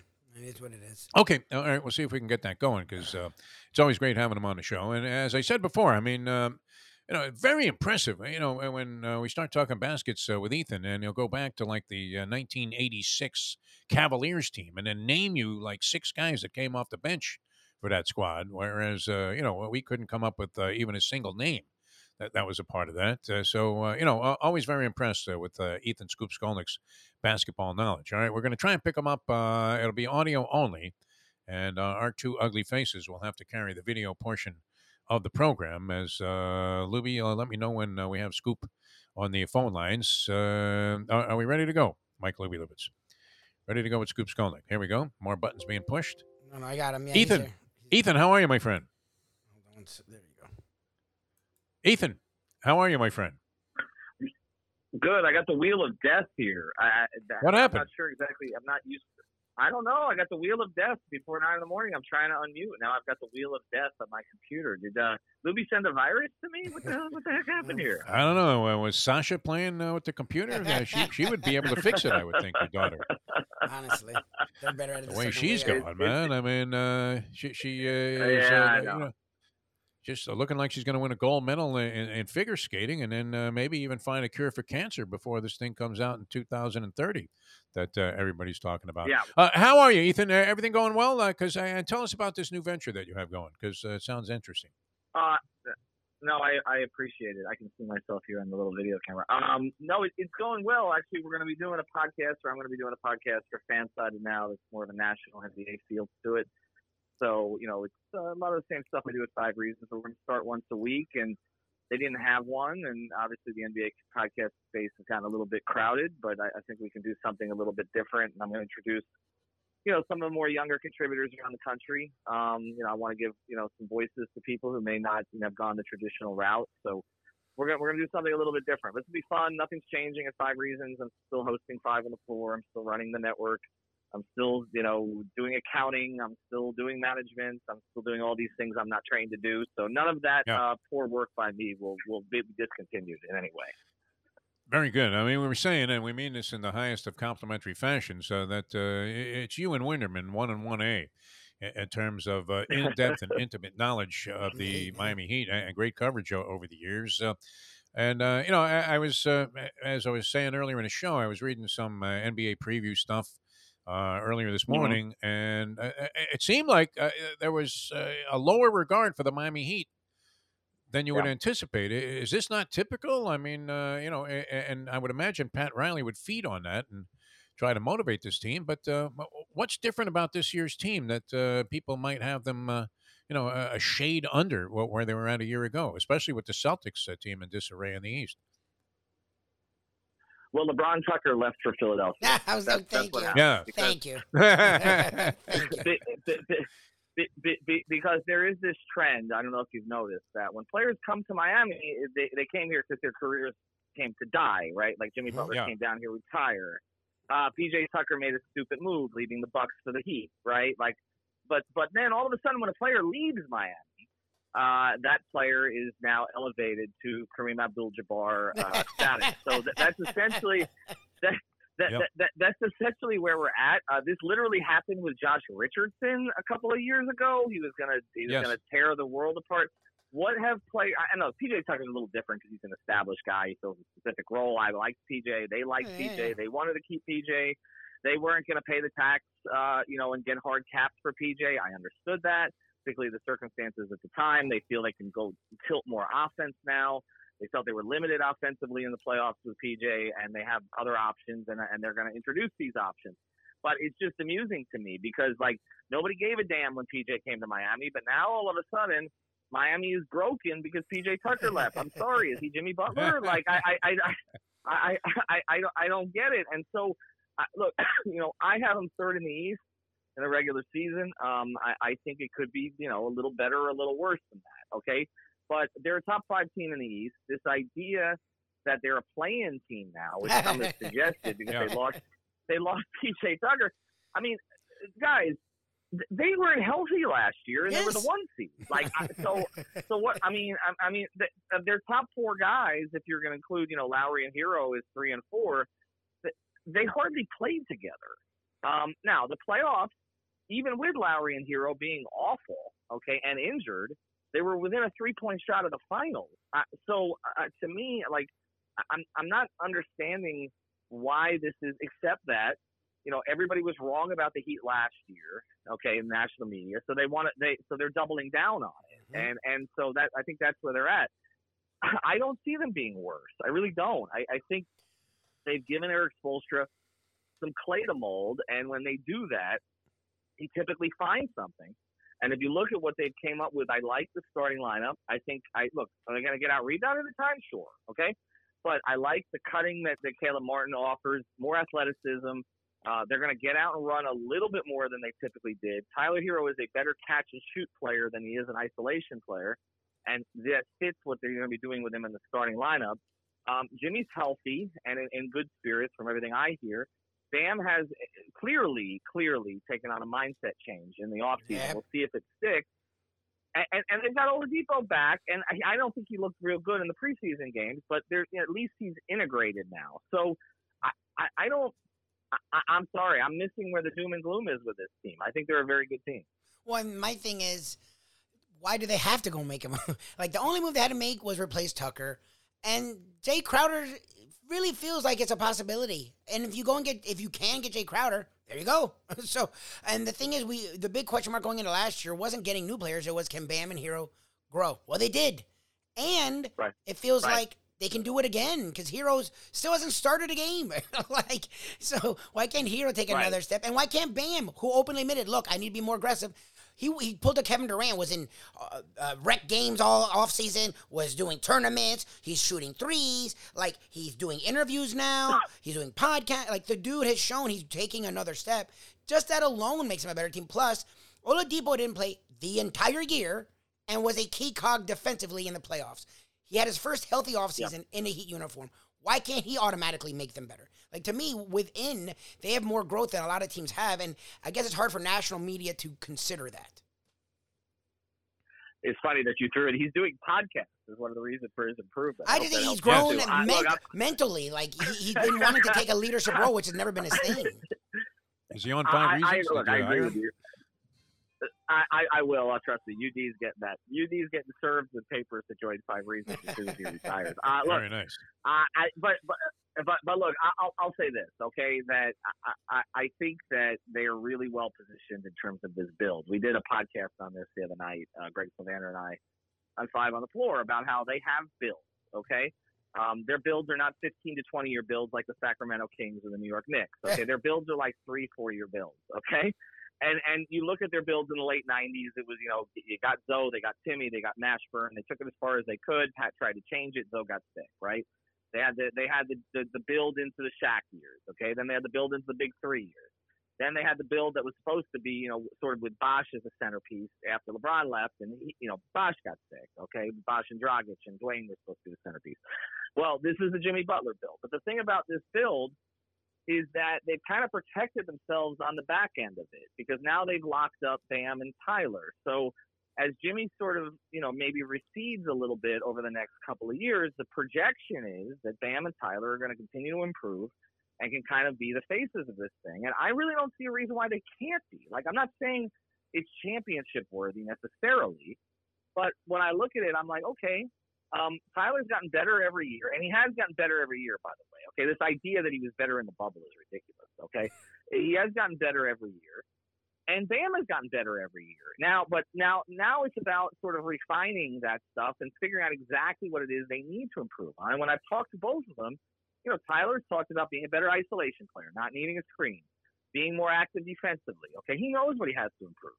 I think he can get there. Okay, maybe not as a great defender, but I think on the offensive end. And Bam, it's clear. Like there's no, there's not a question about Bam's skill set. Like nobody is saying Bam can't do this or what. Everybody's saying Bam won't do this. Okay, so if Bam is going to decide that he's going to do it on a more consistent basis, not every night, okay, but we've seen it. He's had nights where he's taken over, and it doesn't have to be shooting threes. Okay, it, it, it can be taking guys off the dribble. It could be the mid range. It could be getting to the line. He could be a top 15 player in this league. I don't think there's any question about it. He's not that far away from it right now. So I, I think they're fine. They have good role players. Um, I like Strus a lot. I like Vincent a lot. Both of those guys were question marks before last season. Caleb Martin was a two way. Now he's a starter. Okay. So so and, and, and the kid Jamal Cain, who we interviewed the other day for five on the floor, he's gonna play. Okay. They they like him a lot. And Jovic, Jovic. I mean, Spoelstra threw. Yeah, I mean, I mean, Spoelstra threw him in the starting. I mean, threw him in with the starters the other night. You don't think he's going to get minutes? So they've got a lot of different options, and I, I really think, I really think people are honestly. I think I think they have a rough start. This is going to really test them. Their first eight games are against good teams. Okay, they may come out of this three and five or four and four, and people are going to panic. I think they're going to be fine. The great Ethan Scoop Skolnick, Five Reasons uh, Sports Network, uh, and now uh, going to have a national podcast on the Miami Heat uh, with uh, Fansided. So, uh, very excited about that. Uh, let's expand a conversation to some other teams. Uh, part of my Mhm. uh, perusing of uh, NBA previews, uh, there are people that are, and and maybe for good reason, are very high on the Cleveland Cavaliers after they acquired Donovan Mitchell. Uh, they have an emerging star who, um, uh, you know, people are saying, well, he should even be better this year with Donovan Mitchell. Uh, you know, paired up in tandem. So. Uh, I, I, I- who, who do you see on the horizon as a team that might be on the come? I, I- I guess you would have to incorporate the Cavaliers into that picture after that dynamic trade that they made. Yeah, I think so. Uh, Look, I, I I think that the league is kind of as balanced at the top as it's been since I've been covering it. Uh, They're even in talking to Heat officials when I was down in the Bahamas, uh, they they believe there are eight to ten teams that can win a title this year. Uh, that was not always the case. I mean, we were going into season saying there were two or three teams that can win a title. I think there are 22 teams or so that think they're a playoff team. Uh, and what's going to be fascinating this season is when some of those teams that don't look like they can win a title decide we're going to tank for the seven five guy. Oh my God. Uh, Oof. and, and so, uh, and, and and so I, I- I think that that's an interesting. So, like for instance, when we talk about like Jae Crowder, okay, then I'll get I'll get to I'll get to Defo's actual question in a second. But we get to Jae Crowder. Okay, like I don't think there's going to be many trades made in the first month or 2 Mm. I, I think teams are going to assess what's going on, Mm. and then in December and January, then teams are going to be like, all right, we need to get bad fast. Okay. Yeah. And, and I think that I, I, I and, I and, and I think that's what the Heat are kind of waiting on is that there are going to be good players from bad teams that are dumped Nice. just to kind of uh, have a shot at this kid, um, and, and and and generally kind of go that direction. So I definitely think that that's an option here.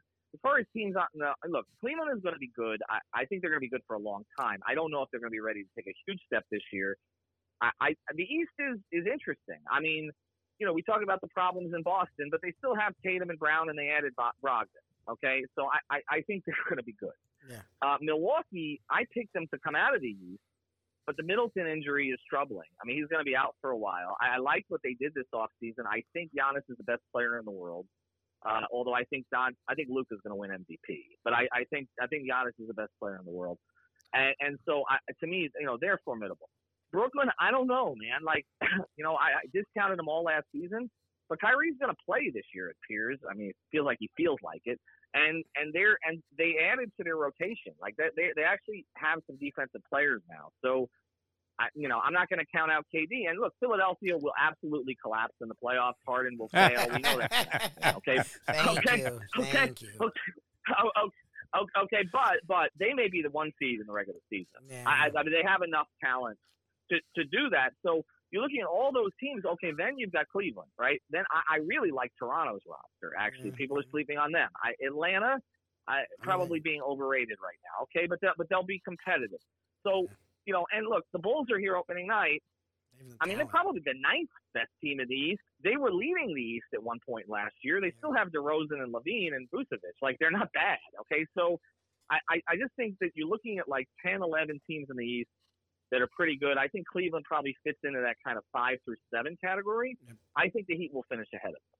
Uh, I, I do. I just, I just think, I think Miami has more options to go to, and I also think people are look. Miami's going to rest some guys. Okay, Butler and Kyle Lowry are probably both not going to play more than 65 games. Get used to Gabe Vincent starting some games. I think that's going to happen a lot. They're going to sort of assess him for the future too. Jimmy's going to get some nights off, and Max will start for him. But like, I, I, I just think I think people are underrating how good this coach is Yeah. when you give him pieces to work with. I, I just I, I and, and they're doing it every single year, and I'm just like I don't I just at this point I just don't I just don't understand it. And look, the West. I mean, Golden State's loaded. The Clippers, if they're healthy, are loaded. Phoenix won like 70 games last year. They're not going to be awful. Okay. Uh, Dallas has Doncic. The Lakers will be awful. That that I can that I can attest to. They're playing best. But like you, but, but And- and- and the Nuggets are Denver, good. Nuggets, the. Grizzlies. Yeah, De- De- De- Denver, is- De- Denver is healthy. So, so Yeah. I mean, there are. I- I mean, uh, look, look. I, like I said, this is the most competitive. There's no A team this year. No. There are a lot of B plus and A minus teams. It's going to be very interesting. Well, okay, uh, in that, and you went to the West, uh, which is where I wanted to go, because to me, the fate, it's hard for me to not put the Warriors a notch above. And I get the Jordan Poole, Draymond. I don't think that matters. I think Draymond's leadership role in that group is sort of fallen back a little bit. Like Steph has seemed to mm-hmm. really take on that role. But the fact that you're going to add Kuminga into the rotation a lot more this year, the fact that Wiseman's healthy and that guy has all the physical ability to be a beast and he could be their sixth best player, I, to me, the Warriors are almost, I don't want to say getting forgotten in a sense, but the fact that the Celtics are on the same level as the Warriors to me is weird. The team, you brought up the Nuggets, and people want to make the Clippers that next team. The Nuggets healthy are scary as hell to me. Like even the Grizzlies are really good, but if you have Murray, you have uh, Jokic, and then uh, the the swing man that's always hurt, but is got that extension. Uh, Michael, what, I forget his last name. Like, and then Gordon. Yeah, like, yeah. They have a lot of talent. like, and they play defense, and they and Jokic is not flashy, so he's going to keep them fundamentally sound. They're sort of forgotten because of the injuries, but if everyone's healthy, that team's scary to me, and they're the team I think that can go take out a Grizzlies and really compete with the Warriors. Yeah, I'm with you. Oh, you mentioned the Grizzlies. I forgot about them. yeah, I know. I know. I actually- threw them Yeah. out there for you. I, I, I, I, I, I, I, I actually picked them to take first, finish first in the regular season. Yeah, they're um, out west. season. Uh, I look, I, I, I think Denver is, is really good. Uh, no question. I, I, I want to see how all the pieces fit Yeah. together now, though. They, they played a little different way with with uh, with Porter and Murray Michael out Porter last Jr.. season. I, they clearly make them better. Um, but I, I, I just think you know I, I need I need to see it. But that's the deepest roster they've had in in the uh, in the Jokic era there. Uh, so I they're good. But I honestly think I think Memphis. fin- I don't think Memphis wins the West in the playoffs, but I think they get the one seed. And the reason is they just have tremendous depth. Yeah. And I so I, I feel like they- they're built a little like the Heat in that way. Um, and and I just I think. But my thing is, and one of these times, Ja's gonna fall and not get up. And I I just you know if he has to learn to play differently. I Dwyane had to learn this. Okay, it probably cost Dwyane years on his career because Yep. you know I fall down seven times, I get up eight, right? Like, Yeah. that, but he he has to play a little bit more disciplined. He can't try to dunk over everybody. Uh, but I but their their their roster is really good. Um, and so yeah, I mean, look. I- there's going to be some teams that win like 20 games. Okay, uh, the Spurs or may, and Jazz may be historically off. Okay, uh, on purpose. Uh, you know, I think Houston will be a little better than they were. Detroit will be a little better than they were. Orlando will be a little better than they were. But again, all of these teams, the goal is a seven foot five guy. Yeah. oof. So I think what you're going to see is a lot of a lot of teams winning 55 games and a lot of teams winning 21 games. I, I don't think we're going to see a lot of 35. All right, a lot of ground to cover, and uh, we appreciate your time. Uh, I know you're very busy with all of these different projects, and as you said, now in management there with Five Reasons Sports Network, in addition to being uh, you know a top flight talent there, uh, and all your various performances uh, with the Heat season cranking up. So, uh, if you don't mind, uh, Scoop, uh, just a couple of quick takes uh, on on a variety of things that. Mhm. You know, uh, we want to, you know, kind of uh, get get a little more rounded here in the conversation. Although I want to come back to the Heat for the first one. Uh, over under uh, 10 minutes of uh, regular season playing time for UD this year. Over under 10. Let's make it 10 and a hook. Will he play total. 10 and a hook in the whole 10 regular season? total in 82 games. Uh, 82 games. he's going to get 48 minutes. He's going to get 48 minutes, but they're all going to come in the last game. 'Cause they, they, they'll have their seating settled. Oh, that could be a killer, yeah. And Spo's just, and Spo's just going to run him out there, uh, and then he'll go straight into ownership. But yeah, I, I, I 48 minutes, but all in the final. All right, so the under players are, uh, you know, uh, sweating right now after that. Uh, Ime Udoka, does he ever coach again? Does he ever become a head coach in the NBA again? Uh, the Boston Celtics coach that left in disgrace. And did we ever find out who this woman was? Was it the owner's wife that he was having an affair with? I, I I don't know if we ever found it. I do think he coaches again, but I think it'll be the way that guys coach again, which is that he'll go be a lead assistant somewhere, and then the coach will get fired and he'll be elevated. I, that that's that's typically when when coaches have these kind of issues or are disgraced in some way. Somebody look, I mean, look at Brian Flores in, in Pittsburgh, right? Yeah. Okay, I'm not saying he's the he's, he's the heir apparent to to to uh, to, to Tomlin, but I could see a scenario. Let's say that Mike Tomlin steps away from the game for some reason or whatever. That oh, we have this guy who was the head coach of the staff, and he gets. Uh, that, and I'm not saying Flores was uh, disgraced in any way, but I'm just saying that there are guys. That's typically how this stuff happens when when coaches have some kind of problem. They end up somewhere else and they get elevated as an interim coach, and then eventually get the job. I, so yes, I do think he'll coach again, and I think he's a very good coach. So I, this is all kind of unfortunate. Does Anthony Davis play 50 games this year for the Lakers? Wow, are we counting the playoffs or not? Uh, no, regular Uh, season. Uh, this is all regular season. I don't know that they I, make the playoffs. I, I, I will say, I, I, yeah, I think I don't think they do. I think they're a play-in team. I will say fifty-three. Oh, nice. Oh, Right- right okay. above. Slight. Okay, so uh, you know that, that's a pretty good season. A pretty hefty loan for him. Uh, Zion Williamson. What happens with Zion? That's a hefty What load. direction does he like go in? Half the season. Uh, I actually think Z- I, I actually think Zion goes the positive direction now. Yeah. I, I, I the fact that he did that work on his body this offseason and kind of did it quietly. Yeah. Um, I, I, I and that's the other thing we haven't talked about that team. Well, That Pelicans team's and loaded T-Wolves. Pelicans Pelicans, and yes. T-Wolves. I Could mean, be good. T-Wolves Yeah, both of them. Uh, Like- So, so yeah, I, I actually I think Zion's got it. Unfortunately for Zion, I think I think he is getting some of this stuff under control. Nobody says they don't like Zion. That's not the problem. I think, I, th- but the thing is, I, I think he's always going to have injury issues. I, I just I think he's one of those guys. So, so I but but I think I think he will turn the right direction this year. Yeah, nobody seems to, you know, and he was such a, you know, a lovable character when he was. Uh, I mean, I even started. Mm-hmm.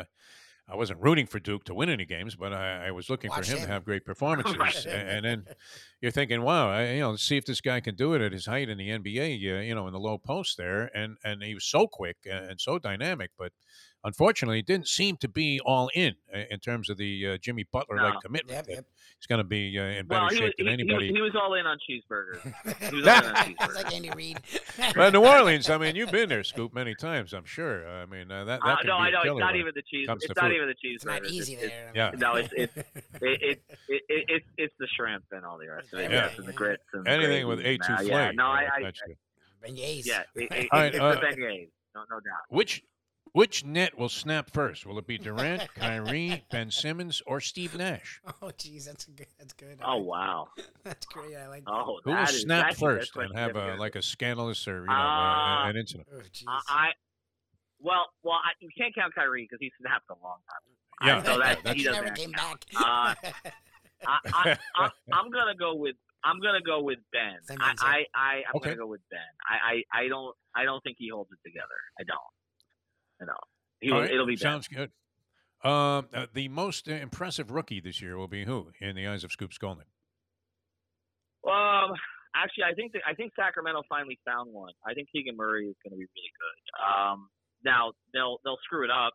Uh, they they won't build around him properly. Uh, they'll do what they did with Tyrese Halliburton and dump him for like you know, a guy who's a good player, but not going to carry them anywhere.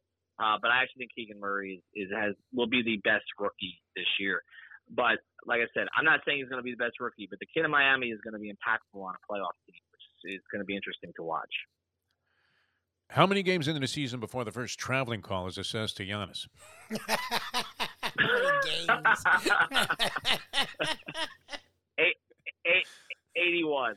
exactly. All season, he'll never get to travel. I mean, uh, I, you know, it's like pass interference. If that wasn't pass interference, what, the was it? You know, it? I mean, I'm a big advocate of uh, calling traveling when it happens, and uh, you know, we know it's liberal in the NBA, but uh, th- these are extremes. I mean, these are almost Yes. MAGA-like Yes. extremes uh, that uh, we're looking at there in terms of the lack of uh, accountability. On January official. 6th. On January 6th. exactly. Yeah. He'll get called for traveling. In honor of. Uh, in honor of the anniversary of the insurrection. Yeah, yeah. Oh, Uh, uh, Ethan, always a pleasure, man. Good Uh, we look forward to all your stuff and, and a new venture. Fan Uh, again, good luck. Fansided. Uh, you get the you know a national uh, landscape here now, and and of course uh, always great with Five on the Floor and everything with Five Reasons Sports Network. We appreciate being a part of it, and uh, you know what's always great about your appearances here on the show when we run our uh, segment on Five Reasons is that you're a guest on your own network, which I, I don't think there's any That's better exactly position, right. uh, you know, than than to be in, in that situation. And my wheel is still spinning on that little TV thing you were supposed to do today. So uh. I'm not I'm not sure what Lubie did to me. So there you go. The Wheel of Death. Yeah, he had me doing Thanks, that uh, earlier this morning. I, I, I think it's Scoop. Lubie's internet. Uh, he, he's got to move out of that crib that he's in. Uh, Thank you. uh, Ethan, always a Thanks. pleasure, my friend. Thanks so much for uh, spending time with us. Uh, brilliant as always. So we really appreciate it. Thank you guys. All right, Scoop. All right, thanks a lot, Ethan Scoop Skolnick, man. See, you could throw anything at Scoop, and he, he, I know. have That's why uh, I enjoy having him on. He he could dug Yeah, dolphins, good. honestly. Like he's actually really good with the dolphins. We just there's too much going on with basketball to jump over to the dolphins. I, I'm thinking he's. Yeah, it's interesting because uh, they they cover all of the uh, local sports here on that uh, Five Reason Sports Network, and they have like a zillion guys uh, working there making Yep. contributions, which is cool. Uh, you know, and, and you don't get that anymore. I mean, you know me. I mean, this is an age-old argument with me. I, I'm looking at like like 25 pages in this New York Post sports section today, where they've covered virtually everything. In fact, uh, here was a, it was a guy named uh, Braziller. Uh, Braziller, uh, is that how you pronounce it? I don't know. The uh, reporter that they have on basketball in the Post. no idea. Uh, and, and he says, uh, okay, so th- th- they did a bunch of like, it's called a shoot around. They have a nice uh, little, uh, you know, uh, perspective page here on uh, different things. Of course, they covered all of their uh, local teams, so all three teams. We didn't mention the New York Knicks in that conversation. Did you notice that? yeah, there's no room for them. By the way, are they inconsequential? All right, so uh, the question was, and they had three guys, including our good friend Mike Vaccaro, uh, weighing in on these things. Uh, which team will be the wor- will be worse than expected? Which team will be worse than expected? And uh, uh, names the Miami Heat. And uh, the rationale is uh, failed to make any significant additions, whiffing on swinging a trade for Durant in the uh, offseason in particular, While other contenders in the Eastern Conference improved, they won't be a part of the upper echelon of the conference. How about that? I just don't know who improved. I mean, the Celtics went and got Brogdon, but they don't have a coach. Like I, it, it shows to me they don't follow the Heat at all. Like the Heat were in the conference finals and they stopped watching basketball because in New York they hate the Heat. Like that's literally. I, I look. You never know what's going to happen because the Heat are counting on Butler and Lowry, two guys Yeah. that are older. So look, if those guys get hurt, it changes things.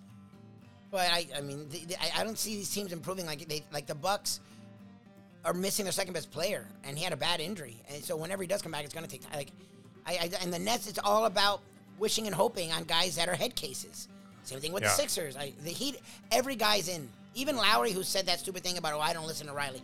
That's a load of garbage. He knew exactly what Riley said, and he's gotten svelte compared to what he was last year. Like, it, it, Spoelstra still doesn't get it. It's funny. I lambasted him early on because I hated his rotations with the big three. But since then, the dude's the best coach in the NBA, and it's not even close. Like, the fact that he does more with less is impressive. Now he has talent. Like, I, it's just funny the way that the national media hones in on hating the Heat. Well, you know me. I, I'm not always a big believer in the idea of uh, heat culture. Yeah. Well, No, and, fun of and it. I think of culture as like Louis Pasteur looking at my refrigerator when I was a bachelor, and saying uh, even I wouldn't touch that or put it uh, in any kind of uh, you know a, a, uh petri dish there to try to figure out what the hell it is and whether or not it can cure something. Uh, but I mean, uh, very, very uh, interesting. Uh, you know, I, I think you alluded to something that uh, you know people often overlook in analyzing sports, and it, it probably doesn't happen as much on the pro level, but uh, you do see this sort of thing evolve. And, and Scoop uh, touched on it, and, and that is the ability of a team to improve from within. Yeah. The, the, the own, all- you know the teams that make these dynamic trades that that has a lot of flash to it. But uh, then you know you, you'll see the usual uh, you know parentheticals and precautionary uh, statements about well it's going to take them a while to gel together. Okay. Which you know I mean uh, you know that, that certainly is logical. But uh, the Heat uh, not only have already gelled together with, the group that they have, but they do have the ability to improve from within, and, they've shown that over the years. So. I I think that's what's overlooked by a lot of analysts. They, they, they don't see anything, um, and, and so they tend to discount uh, maybe one of the few teams that you can actually say, wow, I mean, you really do have to buy into the whole idea that there is some kind of culture that the uh, Heat share with, with each other and as an organization that somehow, even when it doesn't look like they've uh, got all kinds of cash and flash going for them in an off season, that they still have to be considered uh, as one of the uh, real contenders because they just they know how to go about their business and they do a great job of that. So uh, we shall see. Anyway, it all gets uh, started tonight. Uh, two games on the slate, Mike Lubie Lubitz. You have the Warriors Lakers game. And the 76ers, are they going against the Celtics tonight? I think that's Yeah, the other game yeah, on the yep, uh, yep. NBA slate. Yep, yep, yep. So we'll see what the uh, Celtics are able to do, uh, you know, after all of that turmoil in the offseason. And, and of course, the 76ers, uh, a very interesting commodity. Uh, Scoop kind of made, uh, you know, a reference to, uh, and in a disparaging way, uh, James Harden's disappearing act uh, in, you know, his whole D.B. Cooper thing in the postseason. Uh, they came close. I mean, uh, you know, Embiid, can he kind of use his spirit to, to lift these other guys up? I don't know. And then the other dynamic that uh, is going to be very interesting because uh, think about it. Ben Simmons at one time was considered one of the great defensive players at his position uh, in the NBA, and we know he can distribute the basketball. So if Kyrie is actually, you know, playing ball, who cares what craziness he's up to uh, in the rest of his life? If he's out there playing, man, I mean, nobody finishes at the basket better than Kyrie Irving and capable of going off any any night. And uh, even uh, while the team was uh, in turmoil and disarray last year, Kevin Durant still had a great season. So. I, I don't know. I mean, uh, that'll be a very, very interesting team to watch as well. And uh, Julian says the Knicks are a sleeper.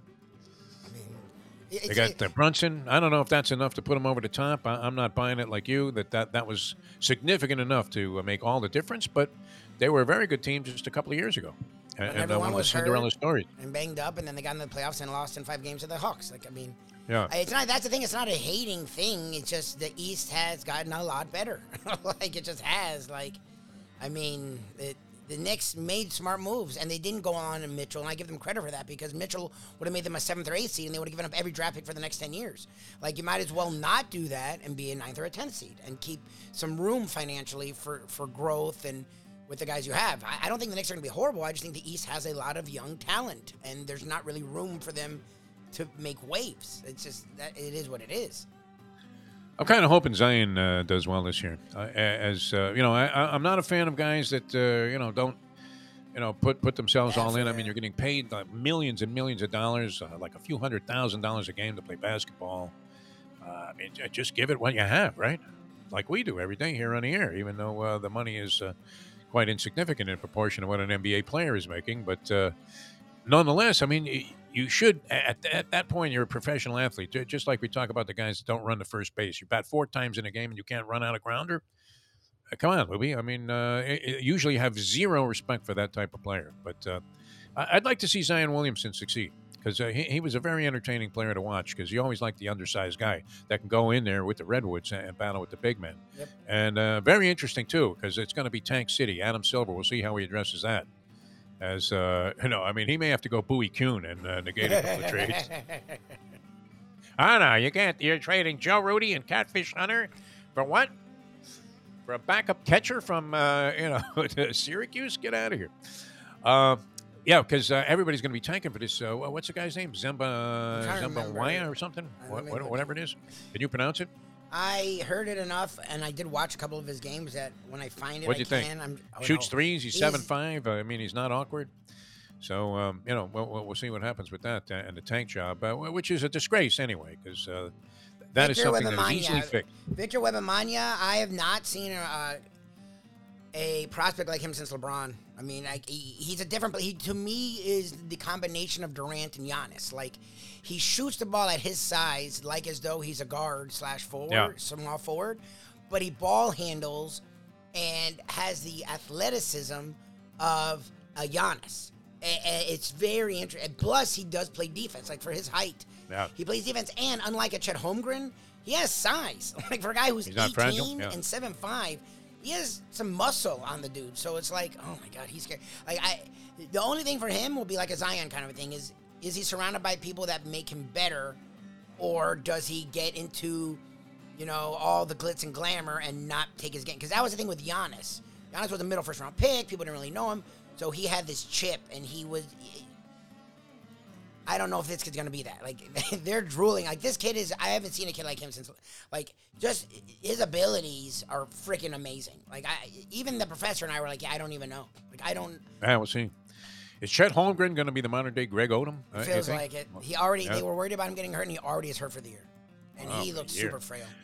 All right, we're going to come back and wrap things up. Uh, we'll have time to say goodbye here in just a second. Uh, I want to get in a few important messages. Tomorrow we go old school with Tony Segreto. That's brought to you by Texas Roadhouse Restaurants and Catholic Health Services. Thursday we have the Hialeah Park Trivia Challenge. And uh, I'm hoping for uh, just, uh, and it was sensational last week, the professor with a strong comeback after the censorship uh, issue on his Nazi material, which is all bunch in a couple of weeks prior. I mean, he really used that. I mean, you talk about chip on your shoulder. That was great it came in uh, with an attitude there and uh, turned the tables on us. Uh, that's for sure. And uh, the uh, people that uh, helped assist in that decision to scrub the overwhelming half hour of Nazi talk. That. what are we, Alex Jones? I mean, here, oh what, what the hell are we doing? All right, we're coming back in just a moment. Thanks for sticking with us, people. Now that. But it'll be a degenerate Friday on Friday. Mike Mayo's a part of that too. It's eight fifty-eight. Play the ponies in style at Champions, the outstanding simulcasting room at beautiful Hialeah Park. Yes, the grand old lady of thoroughbred racing has never been more vibrant, and you can wager on the races from the top tracks around the country while enjoying a cocktail at the Brass Rail Bar or any of the fine food served throughout the facility. If poker is your game, you're covered in style, and you can play all your favorite Vegas style games, including blackjack, craps, and roulette, in Hialeah Park's sizzling hot casino. Get a player's card when you walk through the door for all kinds of generous amenities, including our favorite, free play, when you come out to the ultimate casino and entertainment destination, Hialeah Park. Hey folks, Tony Segreto here. You know, since day one, Catholic Health Services has been part of Old School. And since we've started letting people know about them, it's changed their lives. You see, Catholic Health Services, while being recognized as one of the top places for stroke rehab in the country, it's also about a group of people who not just excel in what they do, from the doctors to the nurses to the therapist, on and on and on. It's how they do what they do every single day that separates them from the pack. They do it with a passion, unmatched, and the inclusion of family in every step of the process. Trust me when I tell you this if you want the best, unmatched rehab with a special group of skilled, caring people, there is truly only one place, and that one place is Catholic Health Services. These days, we're all looking for comfort anywhere we can find it. Thank goodness for Landlubbers Raw Bar and Grill in the plantation location because they are making sure you are as comfortable as possible. First of all, they're not only open for delivery and pickup, all you have to do is go to landlubbersbarandgrill.com for both pickup and free delivery. Their hours have changed a little bit. Monday through Thursday from 3:30 to 10, and Friday, Saturday, and Sunday from 11:30 to 10. You're going to have the best wings in the world. You're going to have a great burger. You're going to have their amazing soups. Again, Landlubbers, Raw Bar and Grill. It's nice and easy. Just go to landlubbersbarandgrill.com for both your pickup and free delivery. Thank goodness for Landlubbers for making you always feel right at home. You can't fake caring. Women can sense this immediately. You don't really care. You didn't really want to do any of this. We now return to the Defo Show. Whatever jackpot there could be to get in with women, I've certainly experienced it. And uh, you've experienced some of that too, uh, Mr. Uh, birthday Boy, of just a couple of days ago. Uh, how, how did you enjoy the uh, Bamboo Beach return to the Bamboo blast. Beach Tiki Bar? I really hope we bring that relationship back because it is Yeah. always such a great. It's so funny. Like I hate that I Good do this, but I forget that it's there, and that's my Yeah. fault. Every time I'm there, it's like you feel like you're not in South Florida. You feel like you're on vacation, and you can just forget about all the nonsense and just enjoy yourself. It's such a great time. Yeah, and, and people are always asking on the uh, Mike Mayo Sun Sentinel Let's Eat South Florida page, 90,000 strong, where we air the lunchbox as well. Yep. Uh, which will be coming up at 12 o'clock here on South Florida Live. Uh, hey, where can I go and get something great to eat and uh, be right on the beach? I don't think you can get any closer Oh, to there's that. no better. and combine it with great food. I mean, uh, highly. I don't know that it's underrated because people uh, know to expect something good there, but you got the feeling and the sense of why Frank uh, Tallarico is such a successful restaurateur. Because uh, a, he's willing to take chances. Uh, B, he believes in what he's doing, and, and C, he delivers Yep. uh, with a high uh, quality product, and uh, and he believes in quality. And the other thing that's very interesting there, same people have been working there. Like Yep. uh, I, I didn't realize it was 18 years ago we started going there That's crazy. doing shows, like 2004. wow. Because Frank's had the place since 2004, and, and, and a lot of the same people still work there. You know, whether you're talking about the uh, bartenders uh, outside or the servers uh, at the Bamboo Beach or the Casa Calabria. So uh, that was a lot of fun yesterday. You can check that out. That's uh, also in our archives there and running 24 hours on South Florida Live. Mike Mayo's Lunchbox yesterday from the Bamboo Beach Tiki Bar and Cafe celebrating Lubie's birthday. All right, uh, we'll see you at 12 o'clock today Yes, with Mike Mayo and the uh, Lunchbox. Uh, tomorrow we go old school with Tony Segreto. Yes, sir. And uh, after uh, mailing this check, he's going to be on me again. I have it right here, Lubie. we, I'll put it in the mail I finally lied to him last week. I, I believed you had already sent. No, I, I, I- I sent it out, but uh, you sent me the, Oh, wrong, the wrong address, address, for uh, okay. Tony Segreto. Okay, okay. Well, then that's, So it uh, it fortunately, it, it came back to me, and then I realized what, what happened was, uh, you know, when, when my phone got stolen, uh, my- my my text messaging, uh, you know, archives there uh, only goes back uh, to when, when I turned this phone on. And uh, Tony's address wasn't in there, or it goes back like 12 years, which was the last time I used this phone because I'm using like a flip phone now. So, uh, you know, so so all of that, like my memory, uh, is erased, Yeah. and and you can't necessarily put it together. I, it took me a while to come up with Doug Moe today. I mean, I was trying to think, uh, hey, famous uh, Denver Nuggets. Uh, Daryl Imhoff was he also a famous Denver Nugget? Daryl Imhoff. Do you remember the great don't even know Daryl Imhoff? at all. That might have been ABA days of the Denver Nuggets. name at all. Woo! Let's go way back into the distant past. All right, uh, we'll, we'll see you guys at 12 o'clock. We're going to make some progress here with Mike Mayo, who uh, was very lively yesterday. Yeah, and uh, thanks to Jim Sarney. Now, Sarney is really a mensch of a human being, man. Comes out there and uh, brings a cake, schleps all over town. Well, Mayo brought the cake. Shawnee did Oh, come Mayo brought and cake. brought me a card, which was very sweet, and I appreciate it. Yes, yes, and uh, I like the fact that he, he's very much like me in that regard. That uh, I, I signed a card and I was thinking, why does it say "sorry for your loss"? so he must have got it on the way over there, like at the gift shop or something, and, and they were out of birthday cards. Nice job, Jim. No, no, I'm only kidding. That always happens to me, right? On Valentine's Day. Oh, you can't do it on Valentine's Day. Valentine's Day, I'm going to like uh, CVS uh, at the very end of the afternoon there because I'm ashamed to come home without any flowers. So I pick up the uh, flowers at a gas station. Although uh, CVS sometimes has flowers, but they're always out by the time I get there. They have that one, uh, you know, bouquet of roses, a dozen roses, and they're all like quilted. Looks like something you would hand a kid on Halloween, you know, to walk around if he was uh, It's going to be some de- kind of a a dead bride. devilish character. Yeah. And then all the cards have been annihilated. It, kind of looks like the shelf, you know, around uh, of water around the Yeah, time of an approaching hurricane. and so and only down there in the bottom, it, it says uh, "Sorry for your loss." Right? They, they have the sympathy cards, and and you know you have to go there and cross out that, and then write "Happy Valentine's Day," "I love you," and see if you can get by with that. And well, maybe that's why we have problems uh, with women. See, you're, you're good about this stuff, Louis. Oh yeah, well, because Shirley trained me. Shirley in her Yeah. early days was a lunatic, so I'm like. That does does that it. mean that you mean it though? If you've been Svengalied into doing it? She doesn't stuff? care. That's what's because Oh, okay. that's the other thing is you would think I, I would say I'm like yeah, but it's not because of me. She's like I don't give a shit. Yeah. You Oh, do yeah? it. Okay, That's all that good. matters. Like Just you do what you're supposed to. Louis. I'm I'm like, glad you okay. just uh, fall in a line like that. I just don't like I- fighting. I, I, get too tired of fighting. Like women are really good at just. Oh, I, I don't want to fight. I hate the fighting. Anymore. just- I really don't. I, I'm even being polite to this collection agency that's hassling me for uh, money that we already, already paid, like a year ago with a canceled check Mayo brought me. I mean, uh, come on, Uh, get off my back. Uh, all right, uh, I, I wrote them yesterday. I said, "Here's the stuff," and I look forward to your written uh, confirmation that we bear no responsibility in Yeah, this good luck. case. Good luck. no, the lady was very nice. As uh, collection agencies go, uh, I didn't even mind talking to her, especially since I know that we In already win, paid. yeah.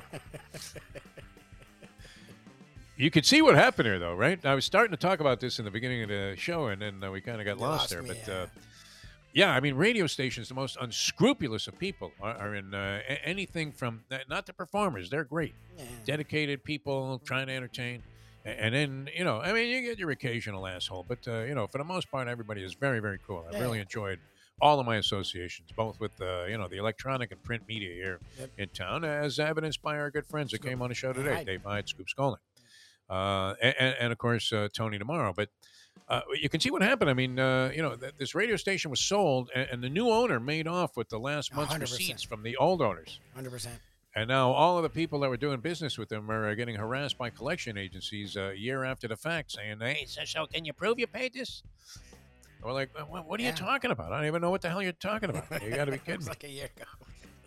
But that guy then subsequently sold the station shortly thereafter. So um, I, I don't know. I guess that was part of the deal, right? He walked off with uh, everybody. Isn't that criminal, uh, It Louis? is. I mean, it's that called stealing. yes. it's holy Lou Brock, man. You, you've been thrown out. Um, all right, uh, we'll- we'll see you guys later on. Uh, we have to get 12 out of here. We'll see you at uh, 12 o'clock today. Mike Mayo's Lunchbox uh, for Mike Lubie Lubitz. Thanks for tuning in, everybody. I'm Jeff DeForrest. Uh, see you later as we leave you know that. The time. It's 907. Let's go to eat a damn snack. Look what they done to my soul.